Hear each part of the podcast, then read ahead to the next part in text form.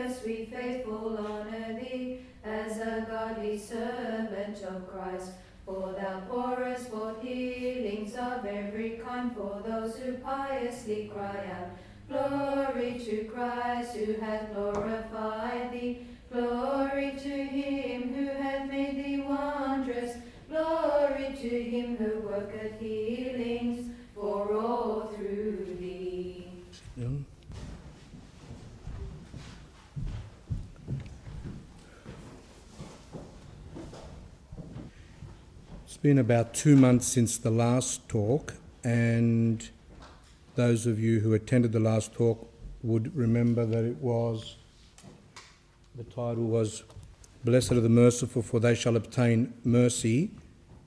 And in that talk, the basic uh, message is that only those who are merciful shall obtain mercy on the last day.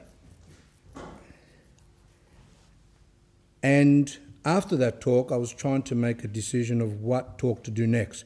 Whether I should continue on this talk, whether I should do a life of saint, or whether I should do a talk on the upbringing of children, because some people have asked me and overseas as well that they're very interested. Um, they, they especially like the talks on the upbringing of children uh, from an Orthodox perspective. So I didn't know what to do, so I decided to do the three in one in a way. By doing the life of Saint Nektarios, we also will be talking about the upbringing of children, because we'll see the way he was brought up, as well as the fact that he performed many, many works of mercy. So it actually puts into practice what we learnt last week, last two months ago. So, who is Saint Nektarios? Saint Nektarios, as he's called, the wonder worker, is one of the best known saints of the Greek Orthodox Church. Anywhere in the world where there are Greek Orthodox, you will certainly find a church dedicated to Saint Nektarios, many of which have also parts of his relics. For example, here in Australia, uh, in the Greek Archdiocese, there, are parish, there is a parish of Saint Nektarios in, here in Sydney, Burwood. There's one in Queensland, there's one in Victoria, there's one in Western Australia, and there's also a monastery dedicated to him in South Australia. Northern Territory doesn't get one because they've only got one Greek church up there, which is, the, which is dedicated to Saint Nicholas, the wonder worker. Today, thousands upon thousands per month visit the tomb of Saint Nektarios in Aegina, Greece, to pray to him and ask for his loving prayers, which always seem to be answered. Now, countless miracles have been reported in Australia, Canada, England, Europe, South Africa, and United States. Wherever St. Nektarios is prayed to, there are always uh, miracles. And it says here that well documented are the cases of deliverance from, for example, demonic possession, uh, sterility for men that can't have children, or barrenness for women, and other dangerous circumstances. He's well known for his cancer cures. Some call him the patron saint of cancer. And um, many have prayed to him for deafness, stammering, fractures, paralysis, polio, arthritis, fever, hemorrhaging stones, and prostatitis, which he himself suffered in his lifetime. He suffered a lot towards the end of his life with the disease of prostatitis. So, men that have that problem also pray to him for that. Meningitis, migraines, ulcers, gangrene, tuberculosis all flee before St. Nektarios, for whom absolutely nothing is incurable. So, he is, that's why he has the, the, the title Wonder Worker.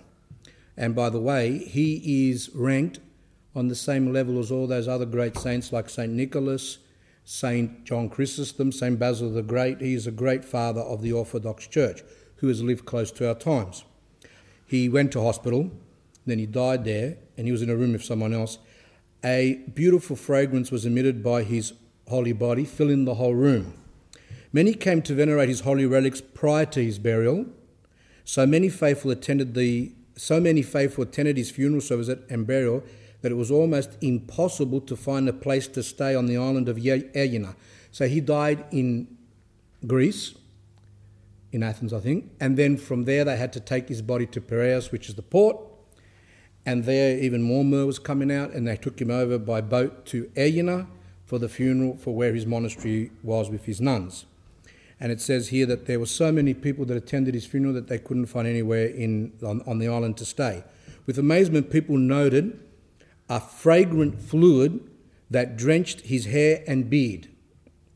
So the thousands and thousands of people that were there actually noticed that his hair and beard was drenched with this beautifully smelling, fragrant uh, fluid, which we call myrrh. The recognition of him as a saint spread rapidly after his repose. Even after five months, see, they, they buried him, but then the nuns wanted to put him into a proper tomb because there were so many people coming. They decided to put him like in a marble tomb. So they opened up his grave after five months. And what did they find? They found him intact in every respect and emitted a wonderful and heavenly fragrance. In other words, he did not show any signs of decomposition.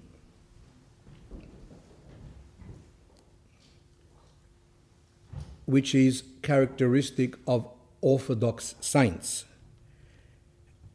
Also, monastics, for example, Manathos, uh, another well known fact is that when they or when more monastics die, that they do not uh, go into what's called rigor mortis. Their body does not become stiff at all. Their body stays soft for days on end.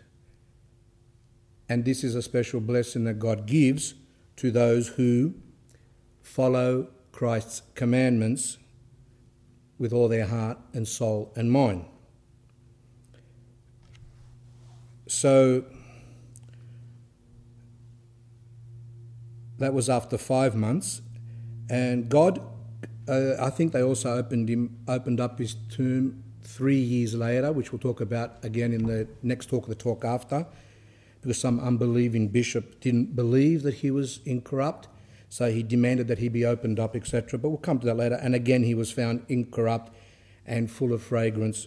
The Orthodox Church proclaimed him a saint on April the 20th, 1961, which was 41 years after he reposed. So now that we have that, bit a little bit of background, we now come to. I always say to people, when we go to church on a feast day, it might be this feast day of St. Nicholas or this feast day of St. George or the feast day of St. Nektarios, it's always good to have knowledge of the life of the saint or of the feast, of the occasion. If it's, the if it's Christ's resurrection, to learn a bit about that, read some Orthodox books on that. If it's on the birth of Christ, then we find out about that, the Dormition Mother of God. We have to be knowledgeable of what our faith teaches instead of going there like sheep and sitting there, and especially when it's in another language, it makes things worse. Like the Kursk Root icon, that Russian, that Russian icon, which we, like this, the Kursk Root icon, which, which is um, around 700 years old.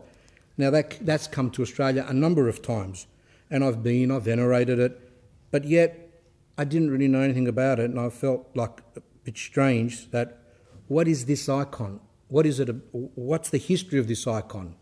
What's so special about this icon?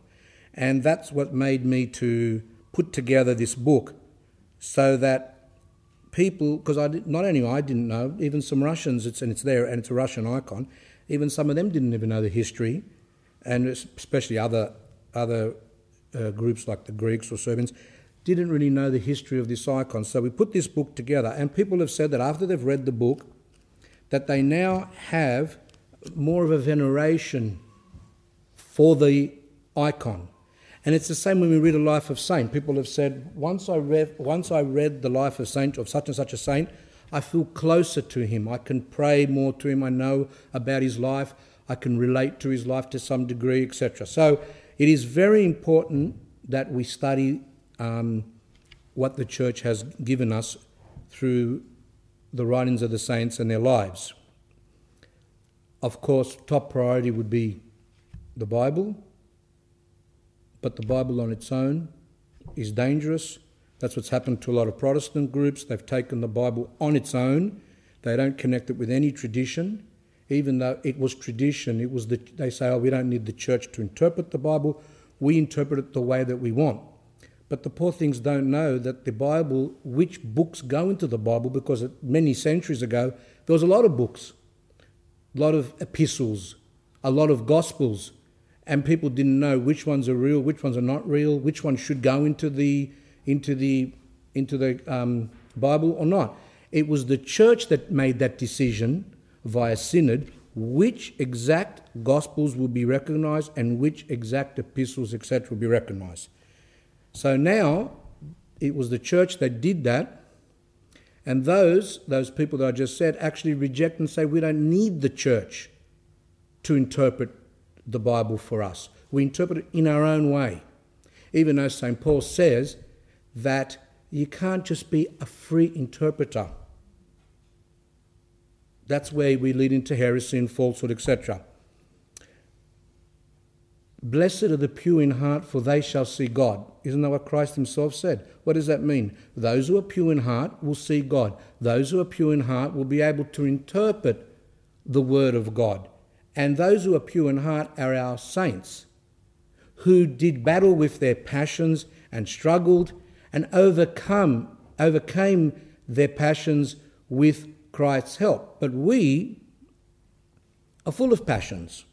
We have jealousy, we have hate, we have anger, we have ego, we have revenge, all these things that are in us. Not that the saints didn't have that, but they struggled. And once they struggled and they reach this purity that God is that Christ is talking about, then they are able to give us the pure teachings of God, the interpretations. So therefore, it's not for us who are full of passions to try and interpret the holy word of God. So let us continue. St. Nektarios' birth. Our Holy Father Nektarios was born on the 1st of October 1846, approximately 167 years ago, in a town called Silivria in eastern Thrace. Now, the, that's, that is in the European part of Turkey. Turkey has, uh, it's part of Turkey's, um, it consists of Asia Minor, but also has part of its countries also in Europe. The Greeks who lived there were under Ottoman rule. Now, some of you might not have heard of Ottoman rule. Basically, it was that the Turks controlled that area.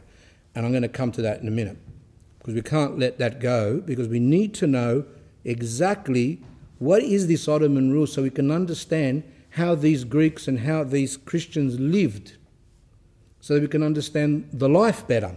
So his parents' names were Demos and Maria Kephalas. Kephalas is a Greek word for head, actually, were, and they were pious Orthodox Christians, but were very, very poor. He was the fifth of six children and was given the name Anastasios at holy baptism. So until his tonsure, we will refer to him as Anastasios, so we can get the feel of the of the story, not in disrespect to the saint, but just so that we can see the progress. His parents worked hard to provide for their family and raise their children in the Orthodox faith and piety. And we'll see how hard that was in a minute. His father was a hard worker who many times found it hard to find to feed his family.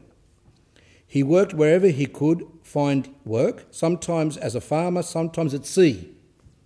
He was known for his humility.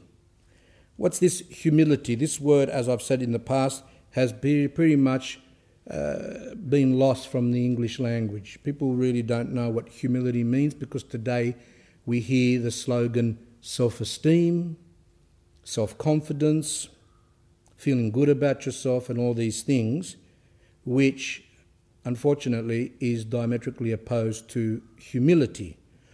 Blessed are the humble, blessed are the poor in spirit, Christ teaches. So we have to, and I'm going to speak a lot about this humility. Knowing the importance of the virtue of humility, Demos, in other words, Anastasios' father, taught his children humility both by word and example. Not enough just to say to the children, you have to be humble, or you have to love Christ, or you have to pray, or you have to be good.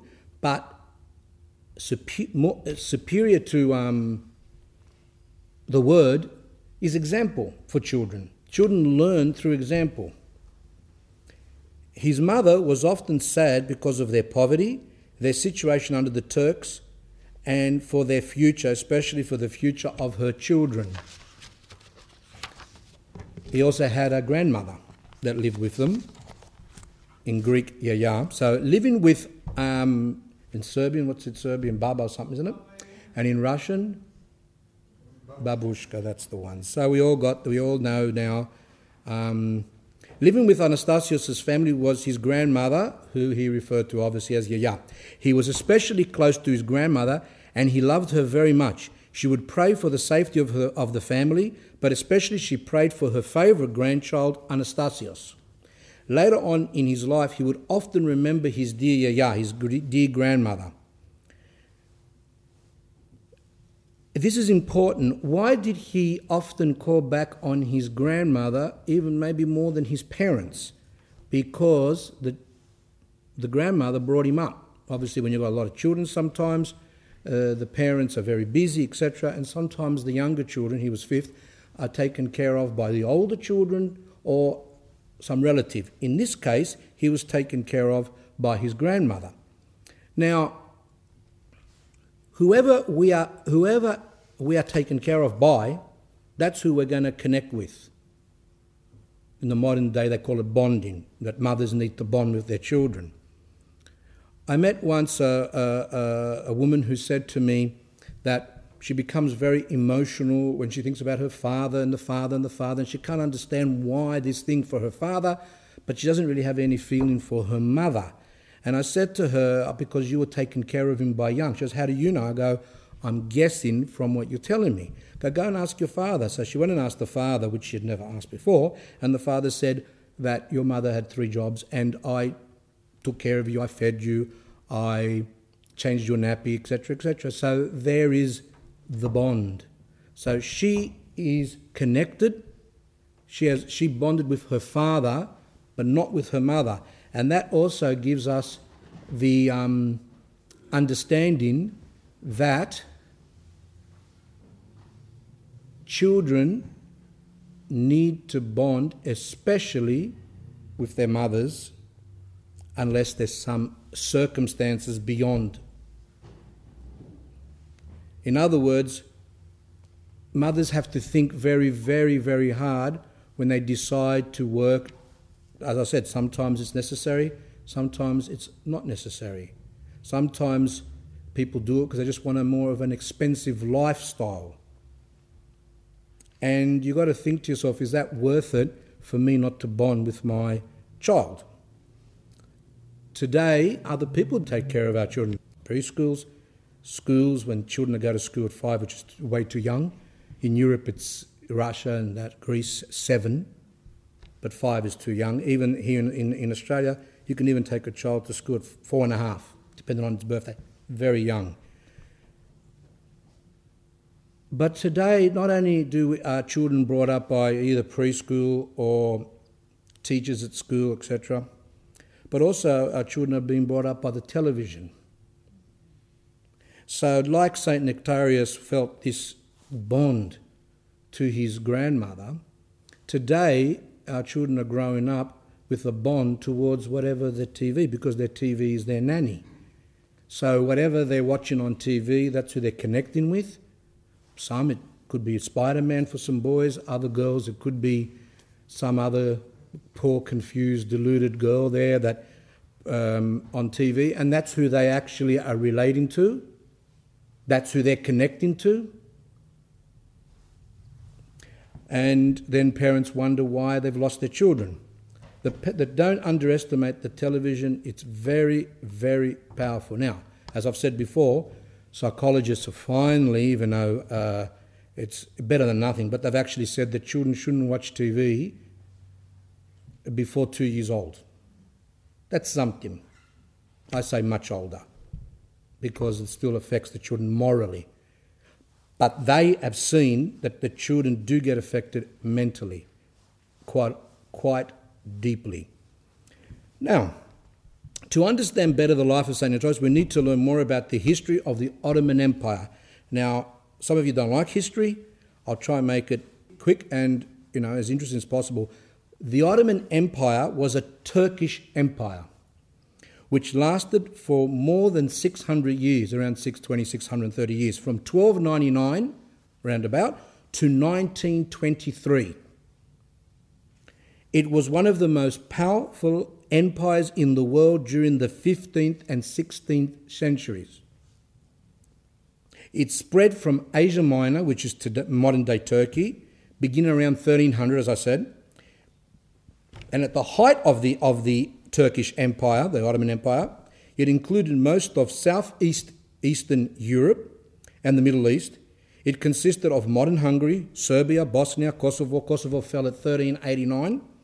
Romania, Bulgaria, Greece, northern Greece that fell around 1393. Constantinople fell in 1453. Albania, 1466. Armenia, and even they went as far up as part of the Ukraine they took over Syria, Jordan, Lebanon, Palestine, Israel, Egypt, parts of Arabia and Iraq, much of the co- of the northern coastal strip of North Africa, of sorry, of North Africa, top part there. So they spread rapidly. And most of the areas they took over were was the previous Byzantine Empire, the Orthodox Greek Empire. The Greek Orthodox suffered greatly from the pressures and the hardships inflicted on them by the Turks. Not only were their properties in danger, but also their lives. The Greeks endured nightly assaults and thieving. So it was very difficult living under them. Now, when the Greek War of Independence began in 1821, which is not even 100 years, sorry, about 200 years ago, that lasted until 1832, that's when the Greeks were trying to become free from them. And there was all these revolts and and the Greek War of Independence lasted from 1821 to 1832. The Greek, sorry, the Turks, out of revenge, began a cruel persecution of the Greeks still under their rule. Wherever they had authority, they persecuted the Greeks and tormented them as revenge. And let's look at some examples. Number one, these persecutions, which started from 1821 when the Greeks tried to get their independence, was especially intense in Thrace, which is where St. Nektarios was from, and on the island of Samothrace. The Turks everywhere massacred the men who refused to deny their Christian faith and become Muslims, and took the women and children away with them, Many apostatized, means that they denied their orthodoxy out of fear and torture, and children were sold into slavery and forced to become Muslims. Some of these children and adults later returned to orthodoxy and became martyrs, because once you become Muslim, then if you want to return to Christianity, you basically just you can't do that in their areas, and they were given the opportunity to stay in the in the religion of Islam. They said no, and they died. And we have many, many what we call new martyrs. Some who didn't deny but died because they wouldn't deny, um, and some who did deny and become Muslim but later on decided to return back to orthodoxy. 10,000 clergy were killed in Constantinople and the provinces around. On the island of Chios, this is important because we're going to come back to Chios later, 200 monks of the monastery, which is called New Monastery, were slaughtered. The metropolitan of the island was killed. Further, 23,000 of the inhabitants were slaughtered. 5,000 were sold into slavery. Number four, the Greek monastics and clergy in Jerusalem were also in danger and suffering. Number five, the monasteries of Mount Athos suffered great misfortunes. Thousands of Turkish soldiers overran Mount Athos, and therefore the monks couldn't live under, it was very difficult for them to live under those conditions. And thousands of monks fled to the newly liberated islands of Greece, those islands that finally got rid of the Turks. Some uh, others went to Moldavia, which is now part of Romania, and others went to the Russian Empire, which was obviously free and orthodox. Holy Russia. Number six, many were killed in Thessalonica, Cyprus, Smyrna, Rhodes, Crete, and Peloponnesus. So it was quite a, a um, it, you know, so obviously the Greeks would have thought, is it worth it? Should we try and gain our independence? Look at all these Greeks being killed. This is also interesting. The Greeks of Pondos. Now, that is, I think, again in Asia Minor, but up the um, north, somewhere up there. The Greeks of Pondos suffered immensely under Ottoman rule. They underwent choking pressures and hardships to the point that their properties and lives, as I said before, in other areas, but also here, were in constant danger. Due to this, the suffering Greeks of Pondos split into three groups. The first group, sadly, who could not endure the sufferings under the Turks, denied their Orthodox faith and converted to Islam. In this way, they could remain in their homeland without problems because now, now they were Turks, in a sense. Remember that even the Greeks were still Turkish citizens. When the Turks took over their, any area, the people under them automatically became Turkish citizens. But because they were Christian, they did have troubles. The second group took on the dangerous role of practicing their Christianity secretly so they could remain in their homes. So some Greek Orthodox actually were what we call crypto Christiani, crypto Christians. Uh, many of these crypto Christians had secret chapels full of icons underneath their houses in cellars. They converted them uh, where they would pray without the Turks knowing that they were doing that. So that's the second group. And that's not denial of, of Christ, because we know from the first three centuries of, um, of the Christian church under the pagans that many Christians actually worked for the emperor, were soldiers like St. George. The only time, except for some exceptions, the only time that they would have to confess their faith publicly is when they were told to deny their faith. If they weren't told to deny their faith, many of them just continued to lead their lives in secret as Christians, going to in the nights, going to liturgies in the night, and, and being under the emperor. That's not a denial. The third group who were the majority, preferred to abandon their property and homeland rather than reject their Orthodox faith. They immigrated to the land opposite them, Orthodox Russia, which was on the other side of the Black Sea, because the Black Sea separates. They left Pondos and went over to Russia, where they could practice their faith free. For example, in 1880, a little bit after St. Nektarios' birth, but just to get a little picture, there was a mass immigration from Pondos to southern Russia. There, the Pondian Greeks could live their Orthodox faith without the choking pressures of the Ottoman Empire. So there's a, thousands and thousands of them left in that year, 1880. But we'll stick now more to the 1821 until the Greek independence and that suffered because that's the, that was the atmosphere that St. Nektarios' parents lived, and that's the atmosphere that he basically lived, which I'll come to that again. Because of the many dangers mentioned above, Anastasios' parents and grandmother were very cautious around the Turks. Now that we've got that history, we can understand why they were cautious. They were in constant anxiety and fear. For example, they would draw the curtains of the windows of their home so that they could not see, so that people could not see them from the outside. The Turks, just knowing that Greek Orthodox Christians were living in the house, sometimes they didn't know, could, from their anger and hate, attack them, especially if they saw them practicing their Orthodox faith that's doing their cross, venerating icons, praying, etc. Some of them blended in because they wore the same clothes, as we see from here of um, Saint, Nic- uh, Saint Nektarios that when he went to Constantinople. This constant danger and fear taught them to pray to Christ, the Theotokos, the angels, and the saints for divine protection and help. So I'll repeat that. This constant danger that they lived, this fear, made them pray. It made them pray to Christ, to the Theotokos, to the angels, to the saints, to be protected, to help them, because they didn't know when the Turks were going to hit. One can only imagine the faith and intensity of their prayer. They would have prayed for just to get work, because as I said, because they were Christians, a lot of times if they were, if it was known, it was hard to get work, just to get food, not to be robbed, not to have their property taken away from them, to not to deny their orthodoxy if they were tortured. They would, they would pray and say, Please, Christ, don't let me deny my orthodoxy if I am, if I am um, uh, tortured.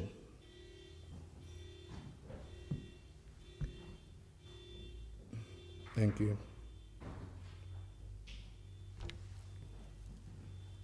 Some of us say, oh, we live in times that we're not being persecuted in such a way, so therefore we, this story does not relate to us that much because we're not being forced, even though in some countries uh, there are problems. Look what's happening now in Egypt. But apart from that, a lot of times people deny their orthodoxy through maybe even marriage. Fall in love with someone, the other person doesn't want to become orthodox, and they say, You come to my church, let's not get married at all, let's go to registry, etc., etc. And according to the, even to the Greek Archdiocese here, they actually, if someone hasn't been married in the church, the children can't even be baptized. So that's a denial of orthodoxy, and there's other ways we can deny orthodoxy in our everyday life. If someone asks us, Are you a Christian? and we say no because we're scared to be ridiculed, then we're denying our faith similar to the way that these people did. So they prayed that they wouldn't deny Christ for any reason, whether it was just to have food, whether it was if they were being tortured, etc. There was a lot of um, circumstances that they could become um, um, Muslim. They prayed also for freedom of their homeland, that their homeland be, be freed. Greece, etc., and especially one of the, the biggest g- dreams of the Greek, the Greeks, is that Constantinople become free and that they get back Hagia Sophia, which is the, the biggest church there, the Holy Wisdom, which was converted to a mosque in 1453 when it fell, and later on became, now I think it's a museum. Anastasios's parents and grandmother were alive during the, during the time that Greece was fighting for its independence between 1821 and 1832. This, this revolution began 25 years before the birth of their son Anastasios. So we've got a picture, it's very close. That's when the, that's when the um, revolution began. And when Greece finally became independent, it was 13 years before the birth of our saint here, um, and um, Anastasios. It was 13 years before his birth.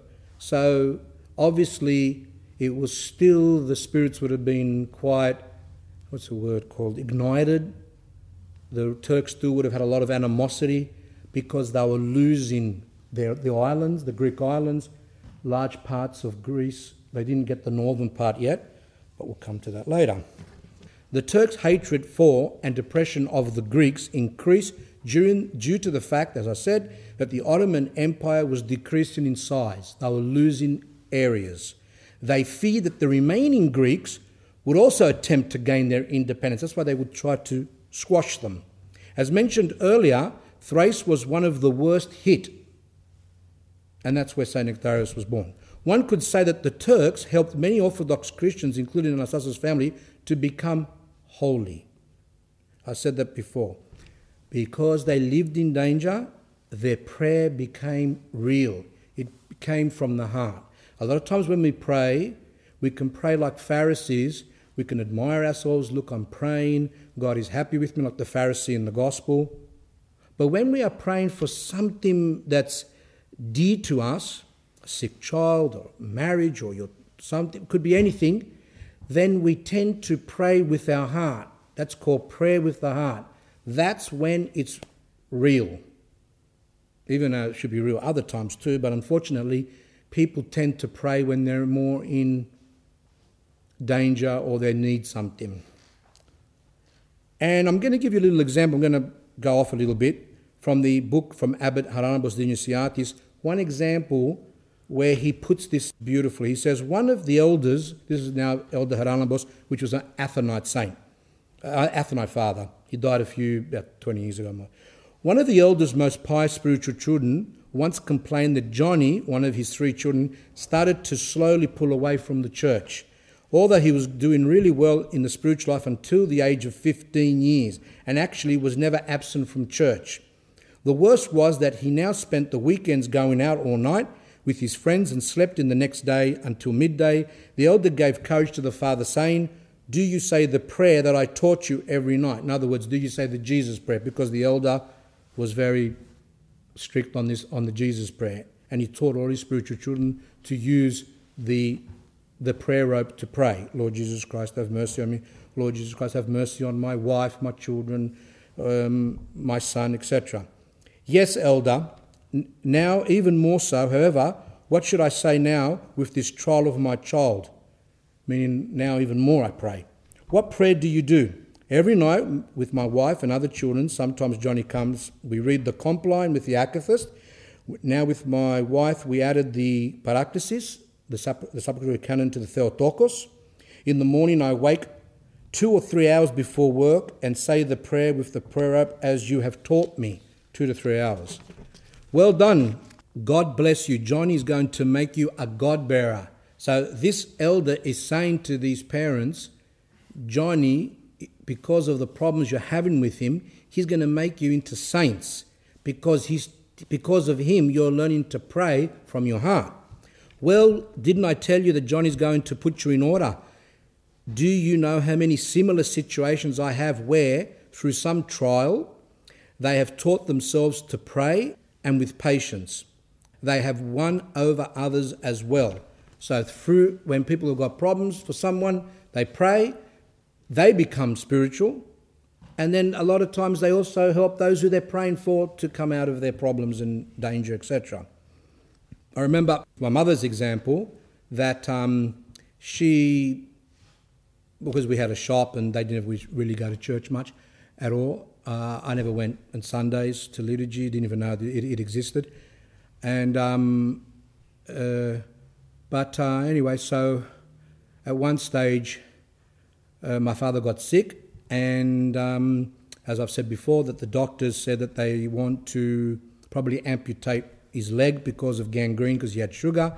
And my mother got very, very upset. So what she did is that she caught the plane, she went to Greece, she went to his village, went to his church there, uh, to, the, to the church that he was born. That's what she felt, that she wanted to go there, which is dedicated to Saint Varvara in, uh, on the island of Ithaca. And then she uh, prayed there with the priest, and then she also went to some other Orthodox um, uh, shrines in Greece. Maybe I think it was Saint John the Russian in Evia, which is the island she's from, and uh, and she came back. But they didn't they didn't um, cut off his leg toes they did, but not the whole leg as they wanted to.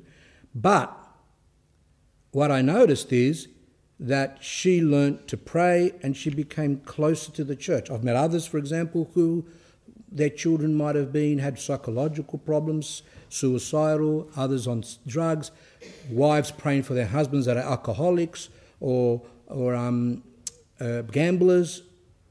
All these and people come to the church and pray, and from that they actually become closer to God. Another example, just quickly, a woman who was uh, uh, at her work, don't remember what exactly her job was, but She was at times she had to be a coordinator, so she had to be in charge of the other people, and she hated that because she was not assertive. She couldn't tell people what to do. That was a weakness she had, and she found it difficult to give instructions to people under her. She found it difficult to reprimand someone if they if they did something wrong. She gave in all that to her was excruciating. And especially when she had to confront people and people were not listening, etc. So she, uh, she was a lazy person. Many times I would say, you know, you've got to pray, you've got to pray, and you've got to pray, and always excuses why she can't pray. Anyway, this time she learnt to pray. So she began to pray because she couldn't do it, she was going to lose her job. Lose her job, no rent, no money, no honey, as they say. So she prayed for help. One person didn't want to follow instructions, one of the people under her. She insisted, and she said, No, you have to do that. Um, then uh, he went home and talked. Uh, then he went onto, the, onto his Facebook and just plastered her on his Facebook and said that she's all the names. And without mentioning her name, but all the other colleagues at work knew he was referring to her. That's another um, big temptation and very difficult to handle. And she got very upset and she wanted to report him to the boss, but she decided mm, to leave it. She prayed again, more, more, more. And what happened was that someone else told the boss and, and, and gave a printout of the exact Facebook to the boss. The boss saw it, spoke to the fellow, and the fellow went and, and went to her and asked, uh, apologised, but he, he was sincere about it. And everything calmed down. And I said to her that that is what I'm speaking about. We have to use the circumstance of our life to learn to pray. Our spiritual life has to be connected to our everyday life. Everything at work with our husbands or wives or children or relatives or mothers or fathers, anything and everything, our spiritual life should be, should be united with our everyday life. When we have our spiritual life, our church life here, and our everyday life over here, then it's like schizophrenia. It's a split. And that's called spiritual schizophrenia, and that's no good. So you've got people who go to church, even confess, pray, whatever they do, they read books, but then you notice that they're not in any way connected, this is not connected to their everyday life. So that's why God, in His love and wisdom, uses these trials to help people to come close to Him. Back to the life now. She, um, the grandmother taught the young Anastasios prayers and they often prayed together. As a five year old boy, Anastasios loved to say the 50th psalm with his grandmother. He especially loved the verse, I shall teach transgressors thy ways, and the ungodly shall turn back unto thee. So the grandmother together, and they would say this psalm. I don't think I don't know if he knew it all, but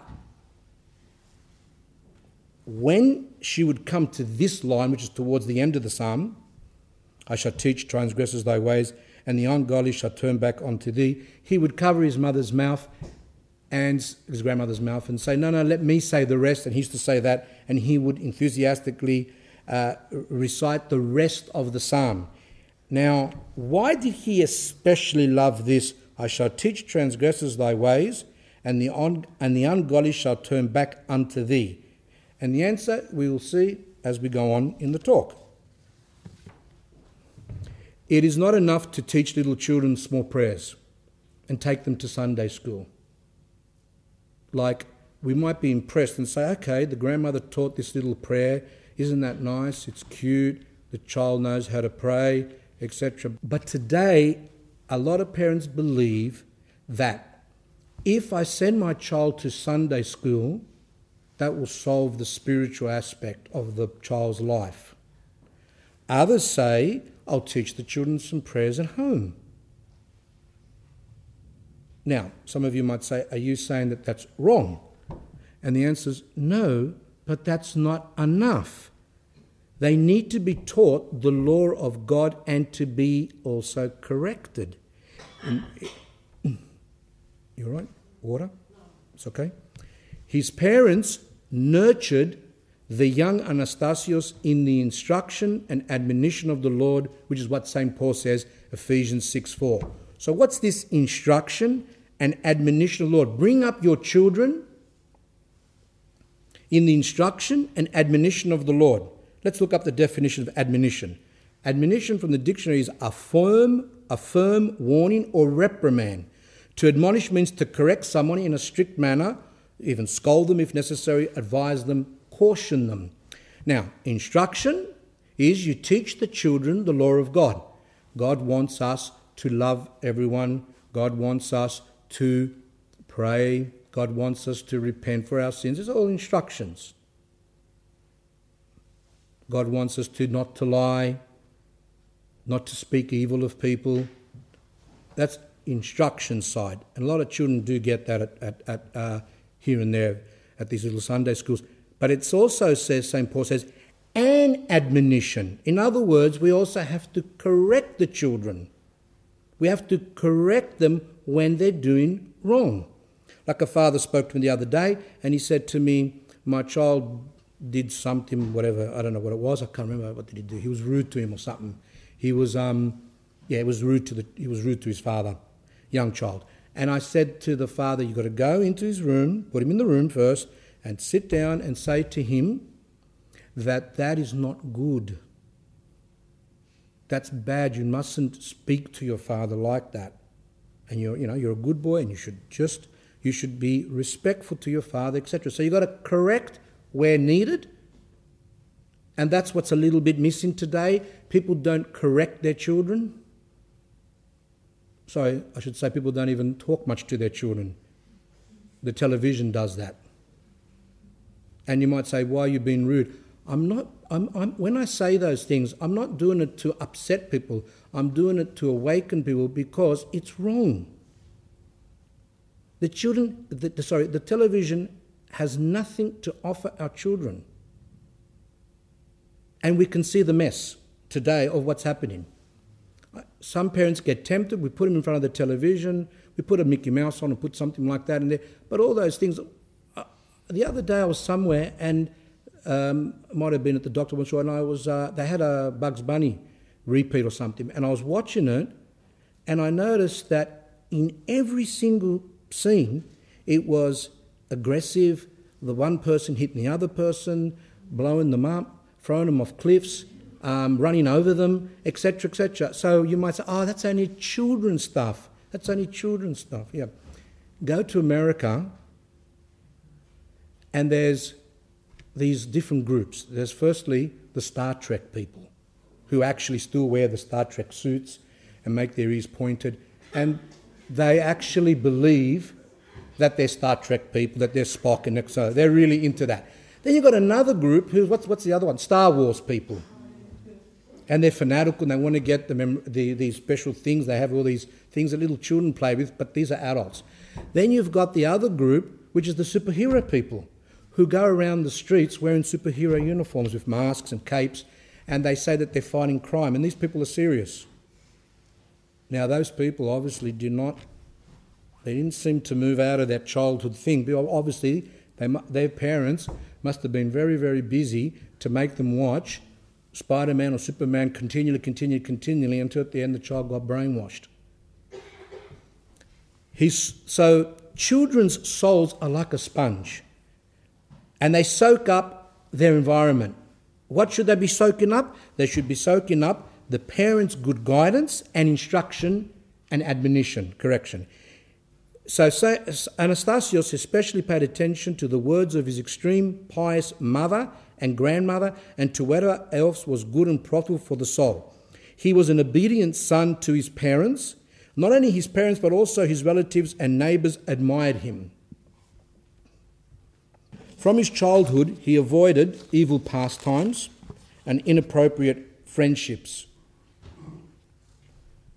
The young Anastasios disliked children's games. Now, he preferred to pray and memorize psalms and holy sayings. Now, some people read this and they go, I want my child to be like this. So they force their children not to play with games. But that's, this, this, this, was, this came from the child itself.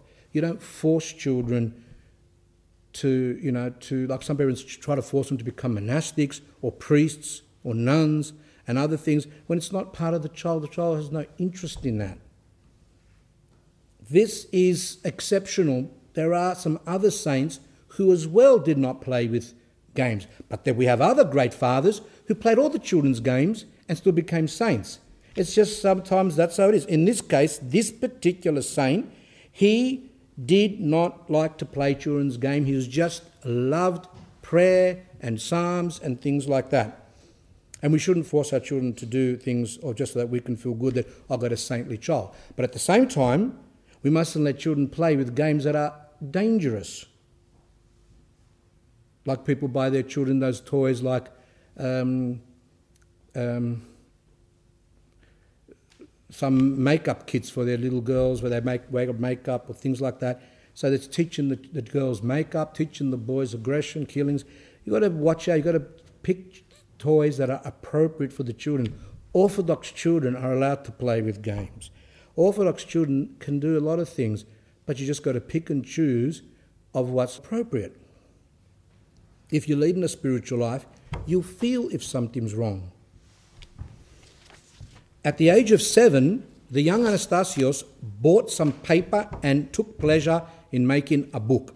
One day his mother asked him what, what he was doing. He replied, I'm making a book so I can write down the words of God. He continued this practice for many years. So what he would do is, it says here, when he returned from church services, he would recite the sermon from memory, what the priest said. He even made a small platform on which he stood as if he was a preacher on a pulpit in church. Those who heard him were amazed and impressed.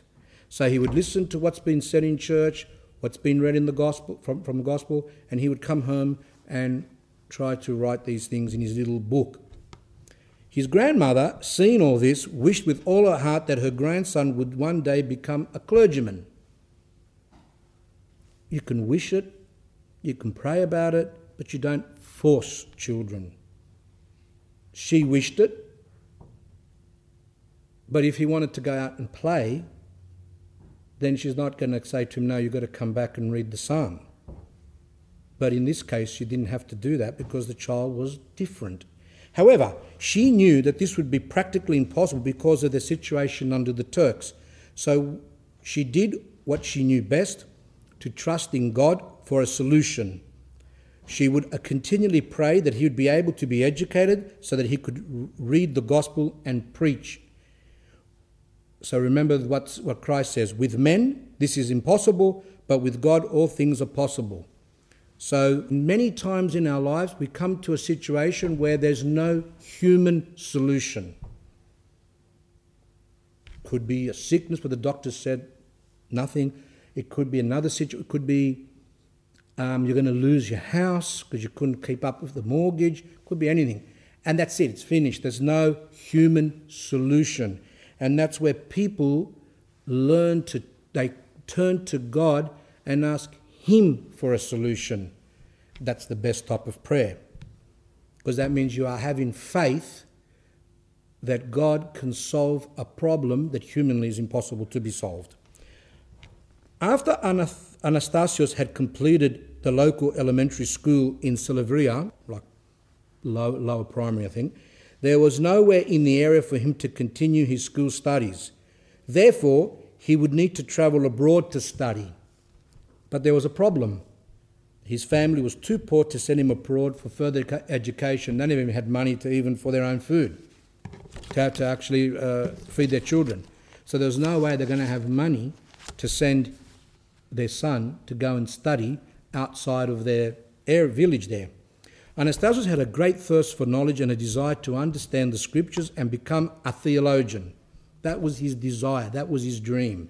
He wanted to teach the law of God to as many people as possible. He had zeal to turn the ignorant, those who didn't know about the, law, the law of God, and the sinful from the path of lawlessness, which leads to the loss of their souls. So his zeal from very young was to enlighten people to bring them close to Christ.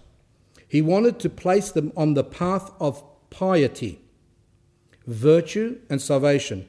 We can now understand why he especially loved saying that verse, Psalm 50, I shall teach transgressors thy ways, and the ungodly shall turn back unto thee.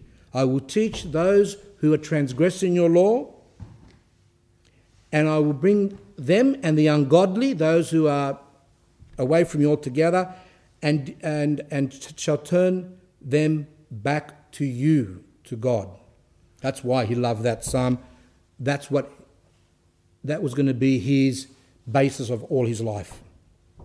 Even though he knew his parents' poverty would make this difficult, if not impossible, he still continued to have fervent desire to study and become a preacher of the gospel. When he was about 14, Anastasios' parents decided to send him to Constantinople to continue his education, because it's a city obviously, and at the same time to work in a shop because uh, get some money. In this way, he would be able to live, fund his education, and help his family financially. So they said, You go to Constantinople, get a job at this shop that we've got a letter for you, and that way you can feed yourself and board whatever you need to have there, rent, send us money, and pay for your education. Before his departure, his grandmother gave him a cross to wear around his neck containing a piece of the precious and life giving cross of Christ. That's a relic. So we know that Christ was crucified on the cross. The cross, um, bits of that cross have been taken. There's Russia and all, all around the world. Some people even have little pieces of it and they put it like in their cross. For example, so you've got a cross like this and it opens up, screws opens up, they put it in, close it, so they have that in there. So she, for some reason, the grandmother had one of those crosses with a little piece of the true cross. And um,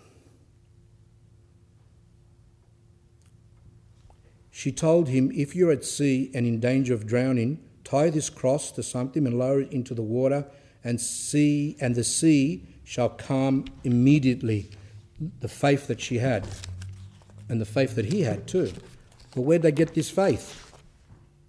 The, Tur- the Turks taught them. Before leaving home, he was given a letter of recommendation for a job in Constantinople. The letter was addressed to Mr. Theodore Celep, hmm, Theodore, a tobacco reader, right? A tobacco trader.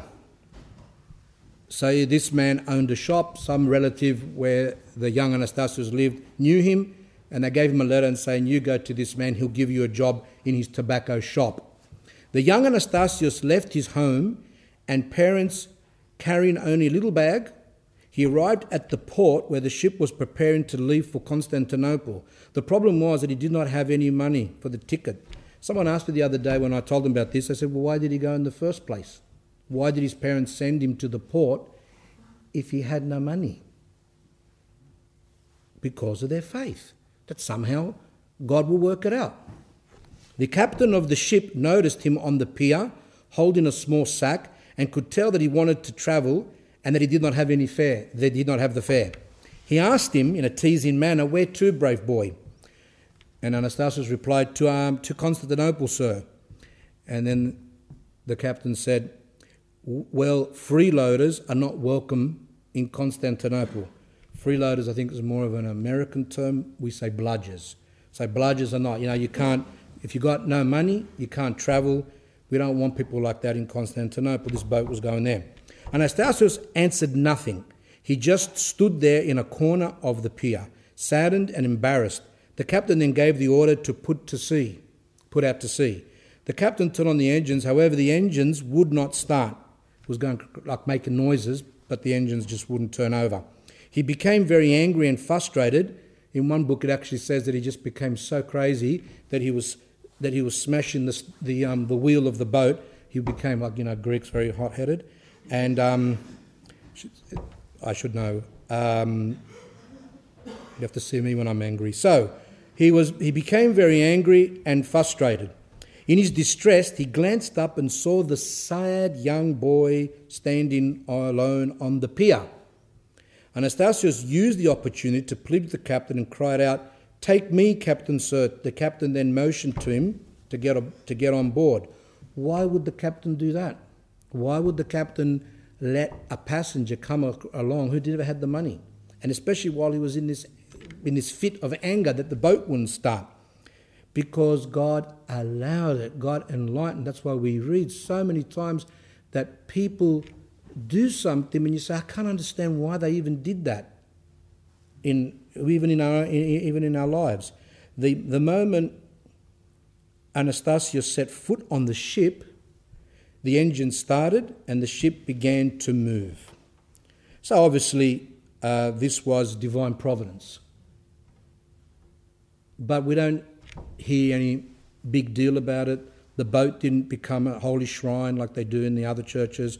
And uh, this big emphasis, you know, they say, oh, the Mother of God appeared there, they make and this and that. But in the Orthodox Church, we are more simple. And in the Orthodox Church, there are miracles continually.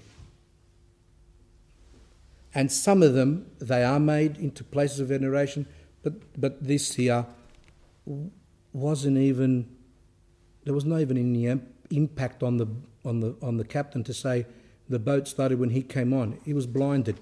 He was just a tool in God's providence. God enlightened him, let the boy come aboard. Anastasios was so happy that he was finally on the ship heading for Constantinople. Suddenly he saw the ticket collectors asking the passengers to show their tickets. Anastasios again found himself in a difficult situation because the only one who knew his secret, the captain, was nowhere to be found. The captain had gone to his room. I will tell the truth, he thought to himself. When they asked him, he said, I am poor, I don't have any money, I'm going to Constantinople to work and send money to my parents and to go to school and study. It was the captain who told me to get on board. Obviously, the um, ticket collector wasn't really impressed. By this time, many people had gathered around him to see what was going on. The young Anastasio suddenly began to cry. All these people, commotion. He was scared they were going to make, you know, throw him off the boat, not into the water, but at the next port, or, or make him make him come back with them.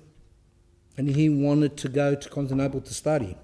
Some of the passengers who heard the young Anastasios' story and witnessed his tears were very moved. One of the passengers, who appeared to be well off, asked him to tell them more of his story. Anastasios then continued, he said to this man, I want to study. My grandmother's wish is for me to become a priest and preacher of the Holy Gospel. He was particularly impressed with the young boy's courage and enthusiasm, and feeling sorry for him, decided to pay his fare. That's another aspect of, that's another thing of divine providence.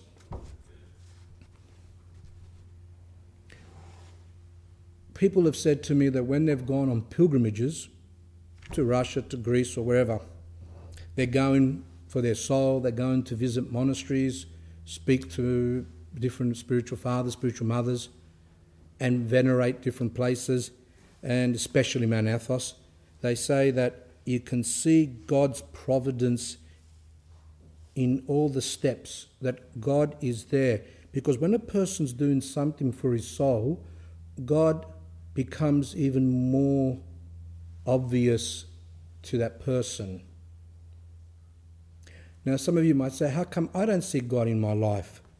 Well, a lot of times we're too busy and we're not really struggling for our salvation. We're not really doing uh, the, you know, trying to come closer to God. We're too busy trying to make money and other things. Not that we're not allowed to make money, but sometimes when it becomes preoccupied, others preoccupied with their, with, with their looks, others with their bodies, others with their houses, their cars, etc. Well, how can God show His providence to those to, to, to those people? So, seek the kingdom of heaven first, and all the rest will be given to us. That's what Christ says. Struggle for the kingdom of heaven, struggle for your salvation, and all the rest will come. Doesn't mean just struggle for your salvation, struggle and do the other things, but make sure you know how to prioritize. First is salvation of the soul, then comes the rest. Today it's the other way around. Today it's a big house, a nice car, big job, a good job, education, this, this, it's all up the top, and down the bottom, a little, little area left for God. So that's why we don't feel that divine providence. Those of you who do struggle more and you will find that um, you will see God's providence in your lives. When Anastasios arrived in Constantinople, he was struck by the beauty of the ancient Christian churches, especially the famous and great Hagia Sophia, Holy Wisdom. Hagia Sophia in Greek means holy wisdom. Beautiful church. I've been there.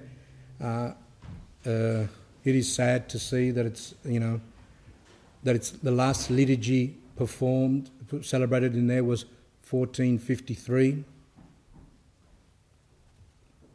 The Greeks held for many, many, many months. They held off. And there was a lot of miracles involved during those attacks. Things appeared and the Turks would become scared. Many times the Turks were ready to leave. They were losing a lot of men. And just on the last time, towards the end, they were ready to leave because they were scared. They, could, they saw these supernatural things happening around the city, happening to them, and they said, We have to leave. And the Greeks were uh, uh, hoping that the West would come and help them, even though they were divided the churches. They were hoping that the Pope would come and help them to fight the Turks. And there were some Roman Catholics there at the city, some, some of their army, small few, few of them. And uh, they actually did a union. They said that they did it, but the majority of the Orthodox didn't accept it. They said, We will not accept the union. Because the Pope said, If you unite with us and have me as the head, then I will help you. And they did this false union, which hardly no one accepted. But on, the la- but on one evening, when they thought that they were going to lose, they lost their hope in God, even though they saw these miracles that God was doing. And they all went to Hagia Sophia, and for the first time, the Greeks and the Roman Catholics concelebrated together and commune together, which is forbidden by the church canons. As soon as that happened, no more supernatural events. The Turks were ready to leave. As soon as that happened, the Turks decided to give one more go to attack and they took the city. Whoever has ears to hear, let them hear. He had heard a lot about this church from his parents and grandmother. They would have explained to him how the Greeks, because of their sins and heresy, lost Constantinople to the Turks in 1453 not only Anastasios, but all the Greeks had the hope that one day Constantinople would become Greek again and the great cathedral of Hagia Sophia would become an Orthodox church once again. The man he was to see for his employment had left Constantinople, and therefore his letter of recommendation given by his relative back home became useless. So he had no job. This left the young Anastasios unemployed, homeless, and completely alone in the great city of Constantinople. Because of this, he had to look for a job. He asked many people, but because they did not know him, no one would give him work. He eventually found a job working for a cruel mannered man in his tobacco shop. This man would often hit the young Anastasios, was a really horrible person, and any time that he got upset or whatever, he would just hit, hit him. His job involved packing the tobacco into square boxes and cases. He would then deliver them using a pushcart throughout the large city of Constantinople. He was grateful to God that he at least found this job, even though his, the conditions were very bad. He had to work continually to the night, and this man was a beast. He was required to work from morning until night, and, he, and his pay consisted mostly of his room and board. That's it, was hardly nothing left over. He had no money left over to pay for his schooling or to send to his parents, so therefore his wish was not being fulfilled. He was not going to school. All he was doing was packing tobacco. He did not lose hope and he put all his trust in God. He remembered his father's words that every beginning is hard. It's a Greek expression. Maybe Russian's got it too. So every beginning is hard. Whatever you start off, it's going to be difficult.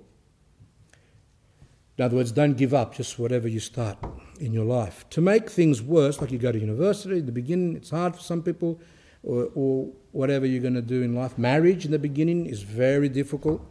When you first get married, people think it's going to be like um, some beautiful experience and love and, you know, with hearts everywhere in the room and everything like that. That's not what marriage is about. Marriage is an arena, it's a warfare. That's when, as soon as you get married and all the faults come out, she has her faults, he has his faults, got to deal with them. It's a, it's a martyrdom at times. To make things worse, he found it difficult to, for, um, to find time to pray and attend church. Now, some of the zealots might say, Oh, ma, look at that. He's not going to church. And on top of that, he's even, he's even participating in selling tobacco, which is cancerous. But of course, in those days, they never knew that, that, uh, that uh, to, um, tobacco was cancerous. But the thing is, he couldn't go to church. Sometimes that happens. Some people's jobs are like that. We, we do everything in our power not to work on Sundays and feast days. And when we, we haven't got that power, we ask God to, for forgiveness because we can't get to do what we're supposed to do. While moving through the city to make his deliveries, however, he looked for opportunities to find an Orthodox church because the churches were still allowed. So everywhere he was going, pushing his cart with, with, with the tobacco boxes to deliver, and wherever he could see a church, he would go in and do a little minute prayer, whatever he could do. He would enter, venerate the icons, and pray. During these times, he would pray to God that he would help him with his many problems, such as that he had no money to study or to send to his parents, the abuse that he was suffering from his boss, and that he had no time to attend the divine services, to read or to pray regularly. That's what it see.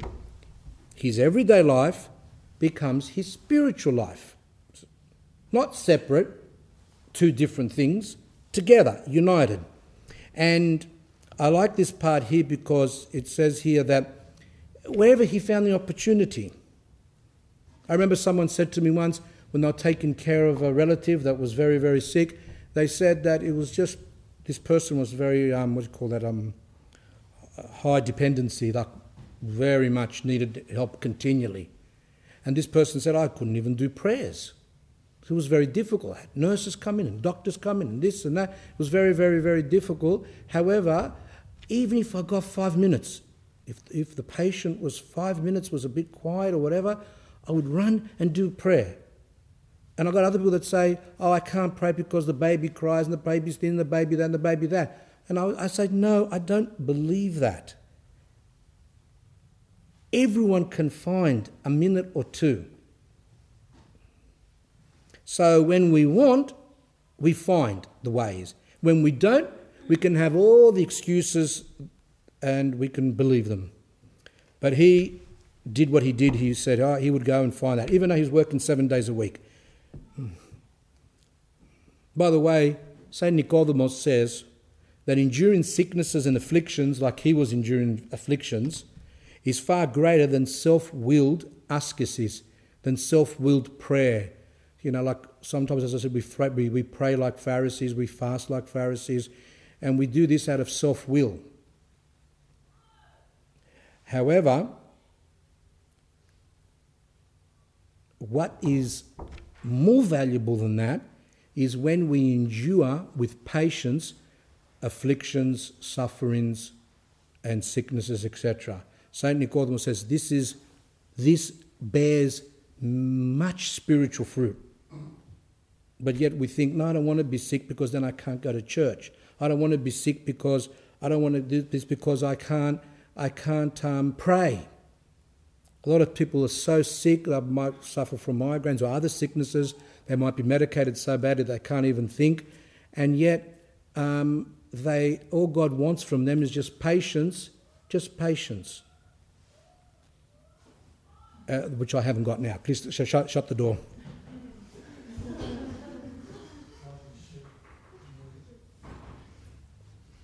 Hmm. See how we lack patience? A bit too much, isn't it? If we can get well, we get well. If we can get out of afflictions, we get out of, out of afflictions. But if, if that's what God has given us, then we mustn't complain and think that we're not bearing fruit, or because we can't go to church or we can't do many things. Eat because he because Anastasios did bear fruit. He didn't. He couldn't go to church. He couldn't pray. He couldn't read much because this person that he worked for worked him like an animal seven days a week. But yet, a minute here, two minutes here, three minutes here is worth more than someone who's got the time and prays like a Pharisee. Even though he was without parental supervision, he avoided inappropriate behaviour and bad company, behaviour which is characteristic of many boys of his age.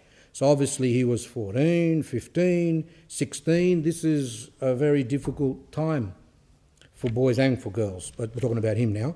And um, people are inclined to do sinful things sexual sins, drinking, etc., etc. He avoided bad company so as not to be tempted. That's what we need to teach the children. Teach the children the virtue of virginity. Teach the children, the, our children, the virtue of purity through the lives of saints.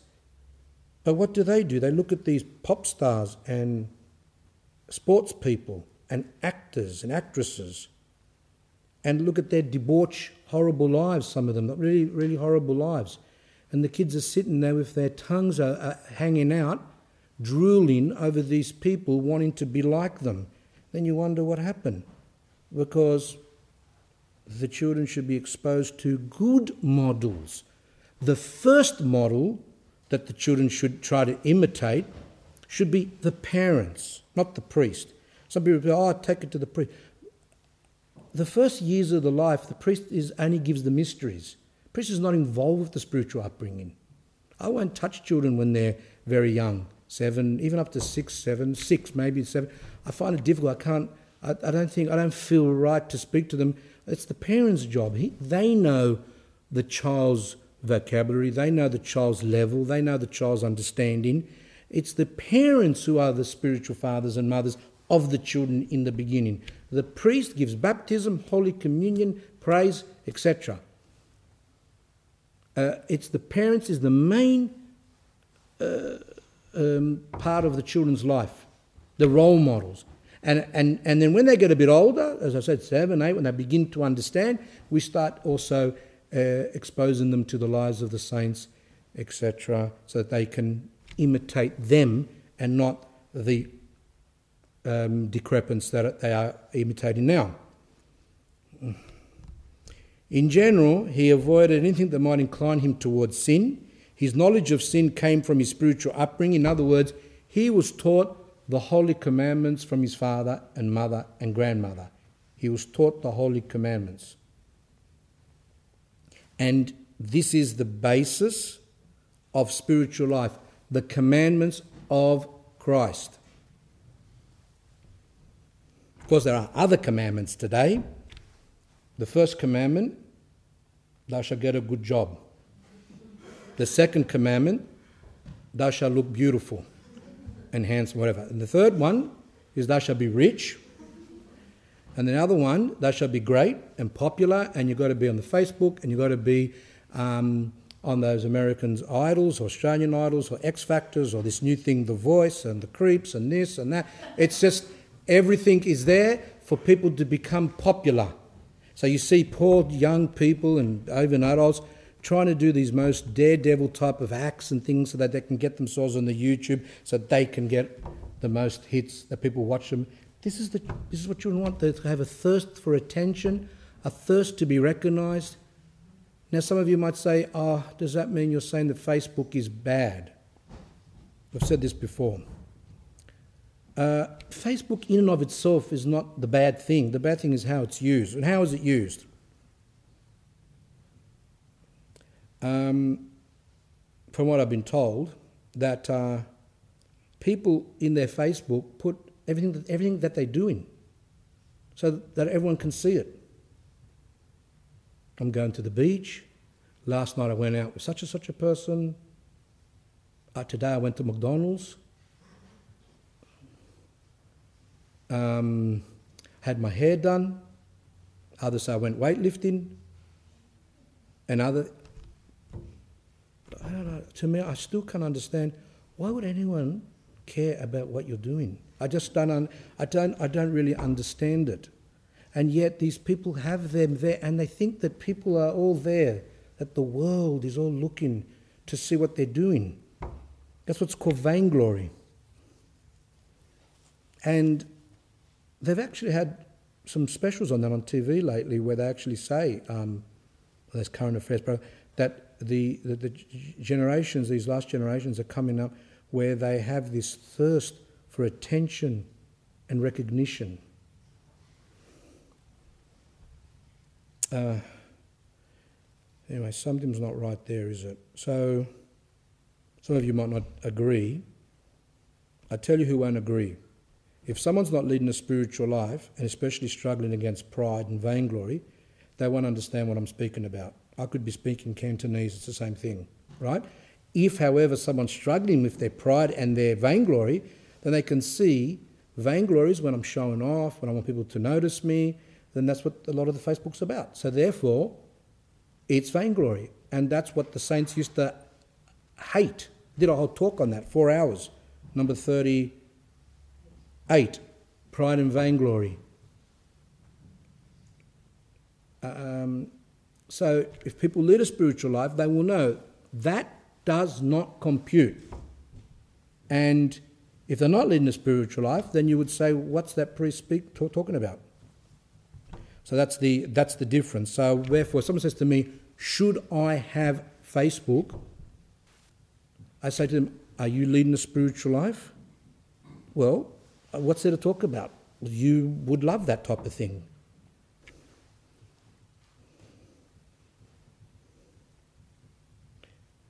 As mentioned earlier, from seven years old, he kept a thick notebook in which he would write down whatever beneficial sayings and teachings that he came across during the reading of the Bible and the writings of the Holy Fathers. He did this because he wished to produce a book one day. So great was his desire to help his neighbour, but to produce such a book was difficult due to the fact that he didn't have any money. So he kept this book, he still kept it, wherever he would hear something good or read something whenever he could, or maybe whatever he, he, he had time, he would write it into his little book there, and he wanted to make a whole book of these beautiful sayings, which I'm going to read some in a minute. All these difficulties caused him to suffer considerably, and as a result, he broke down and cried. In particular, he was upset that he could not spread the word of God to the ignorant and sinful because of the lack of time and money, because that was his whole being. His whole being was he wanted to become a preacher of the gospel, and he wasn't, a, wasn't able to do that. And at least to produce his book, he wasn't even able to do that. Sudden, and some people say, Oh, how could a saint cry? How can a saint be upset? Suddenly, a thought came to him of how he could spread the word of God to those who were ignorant of their orthodox faith. His idea was to copy the beneficial sayings and teachings from his little notebook onto the shop's packages and wrappings in the hope that the shop's customers might read them out of curiosity and be instructed in what is wise and good. That is, that they might receive spiritual benefit. So great was his desire to bring benefit to his neighbour. So he got his book. He would, in the night time, very late when there was no one in the shop. It says that he, the only time he could find to do this was at night his boss and co workers had no idea of what he was doing. Every night he would open his night notebook and choose various beneficial sayings and teachings that he believed would bring benefit to the customers. Some examples are one quote that he used to put on his little packets was Humble yourselves in front of the Lord and he will exalt you. Number one, if anyone wants to be first, let him be the least of all and everybody's servant. Christ's words. Abraham said, I am but earth and ashes. Number four, the Lord, having humbled himself and became, become man, showed us that humility is the best way to be exalted in God's eyes, obviously. When you are successful, do not consider yourself great. What did you notice about all those expression about those um, sayings? Did anyone notice a common theme? Humility. Every single one refers to humility. Emphasis on humility. Now, when you read the Optina elders and all the great saints, their main message is humility. Christ's message was humility. When you fast, don't fast so everyone can see you. Don't be like a hypocrite. When you pray, don't pray so everyone can see you, but pray in your room, etc., etc. When you uh, give alms, don't give your alms in front of everyone so that you can be noticed. All that's to do with humility.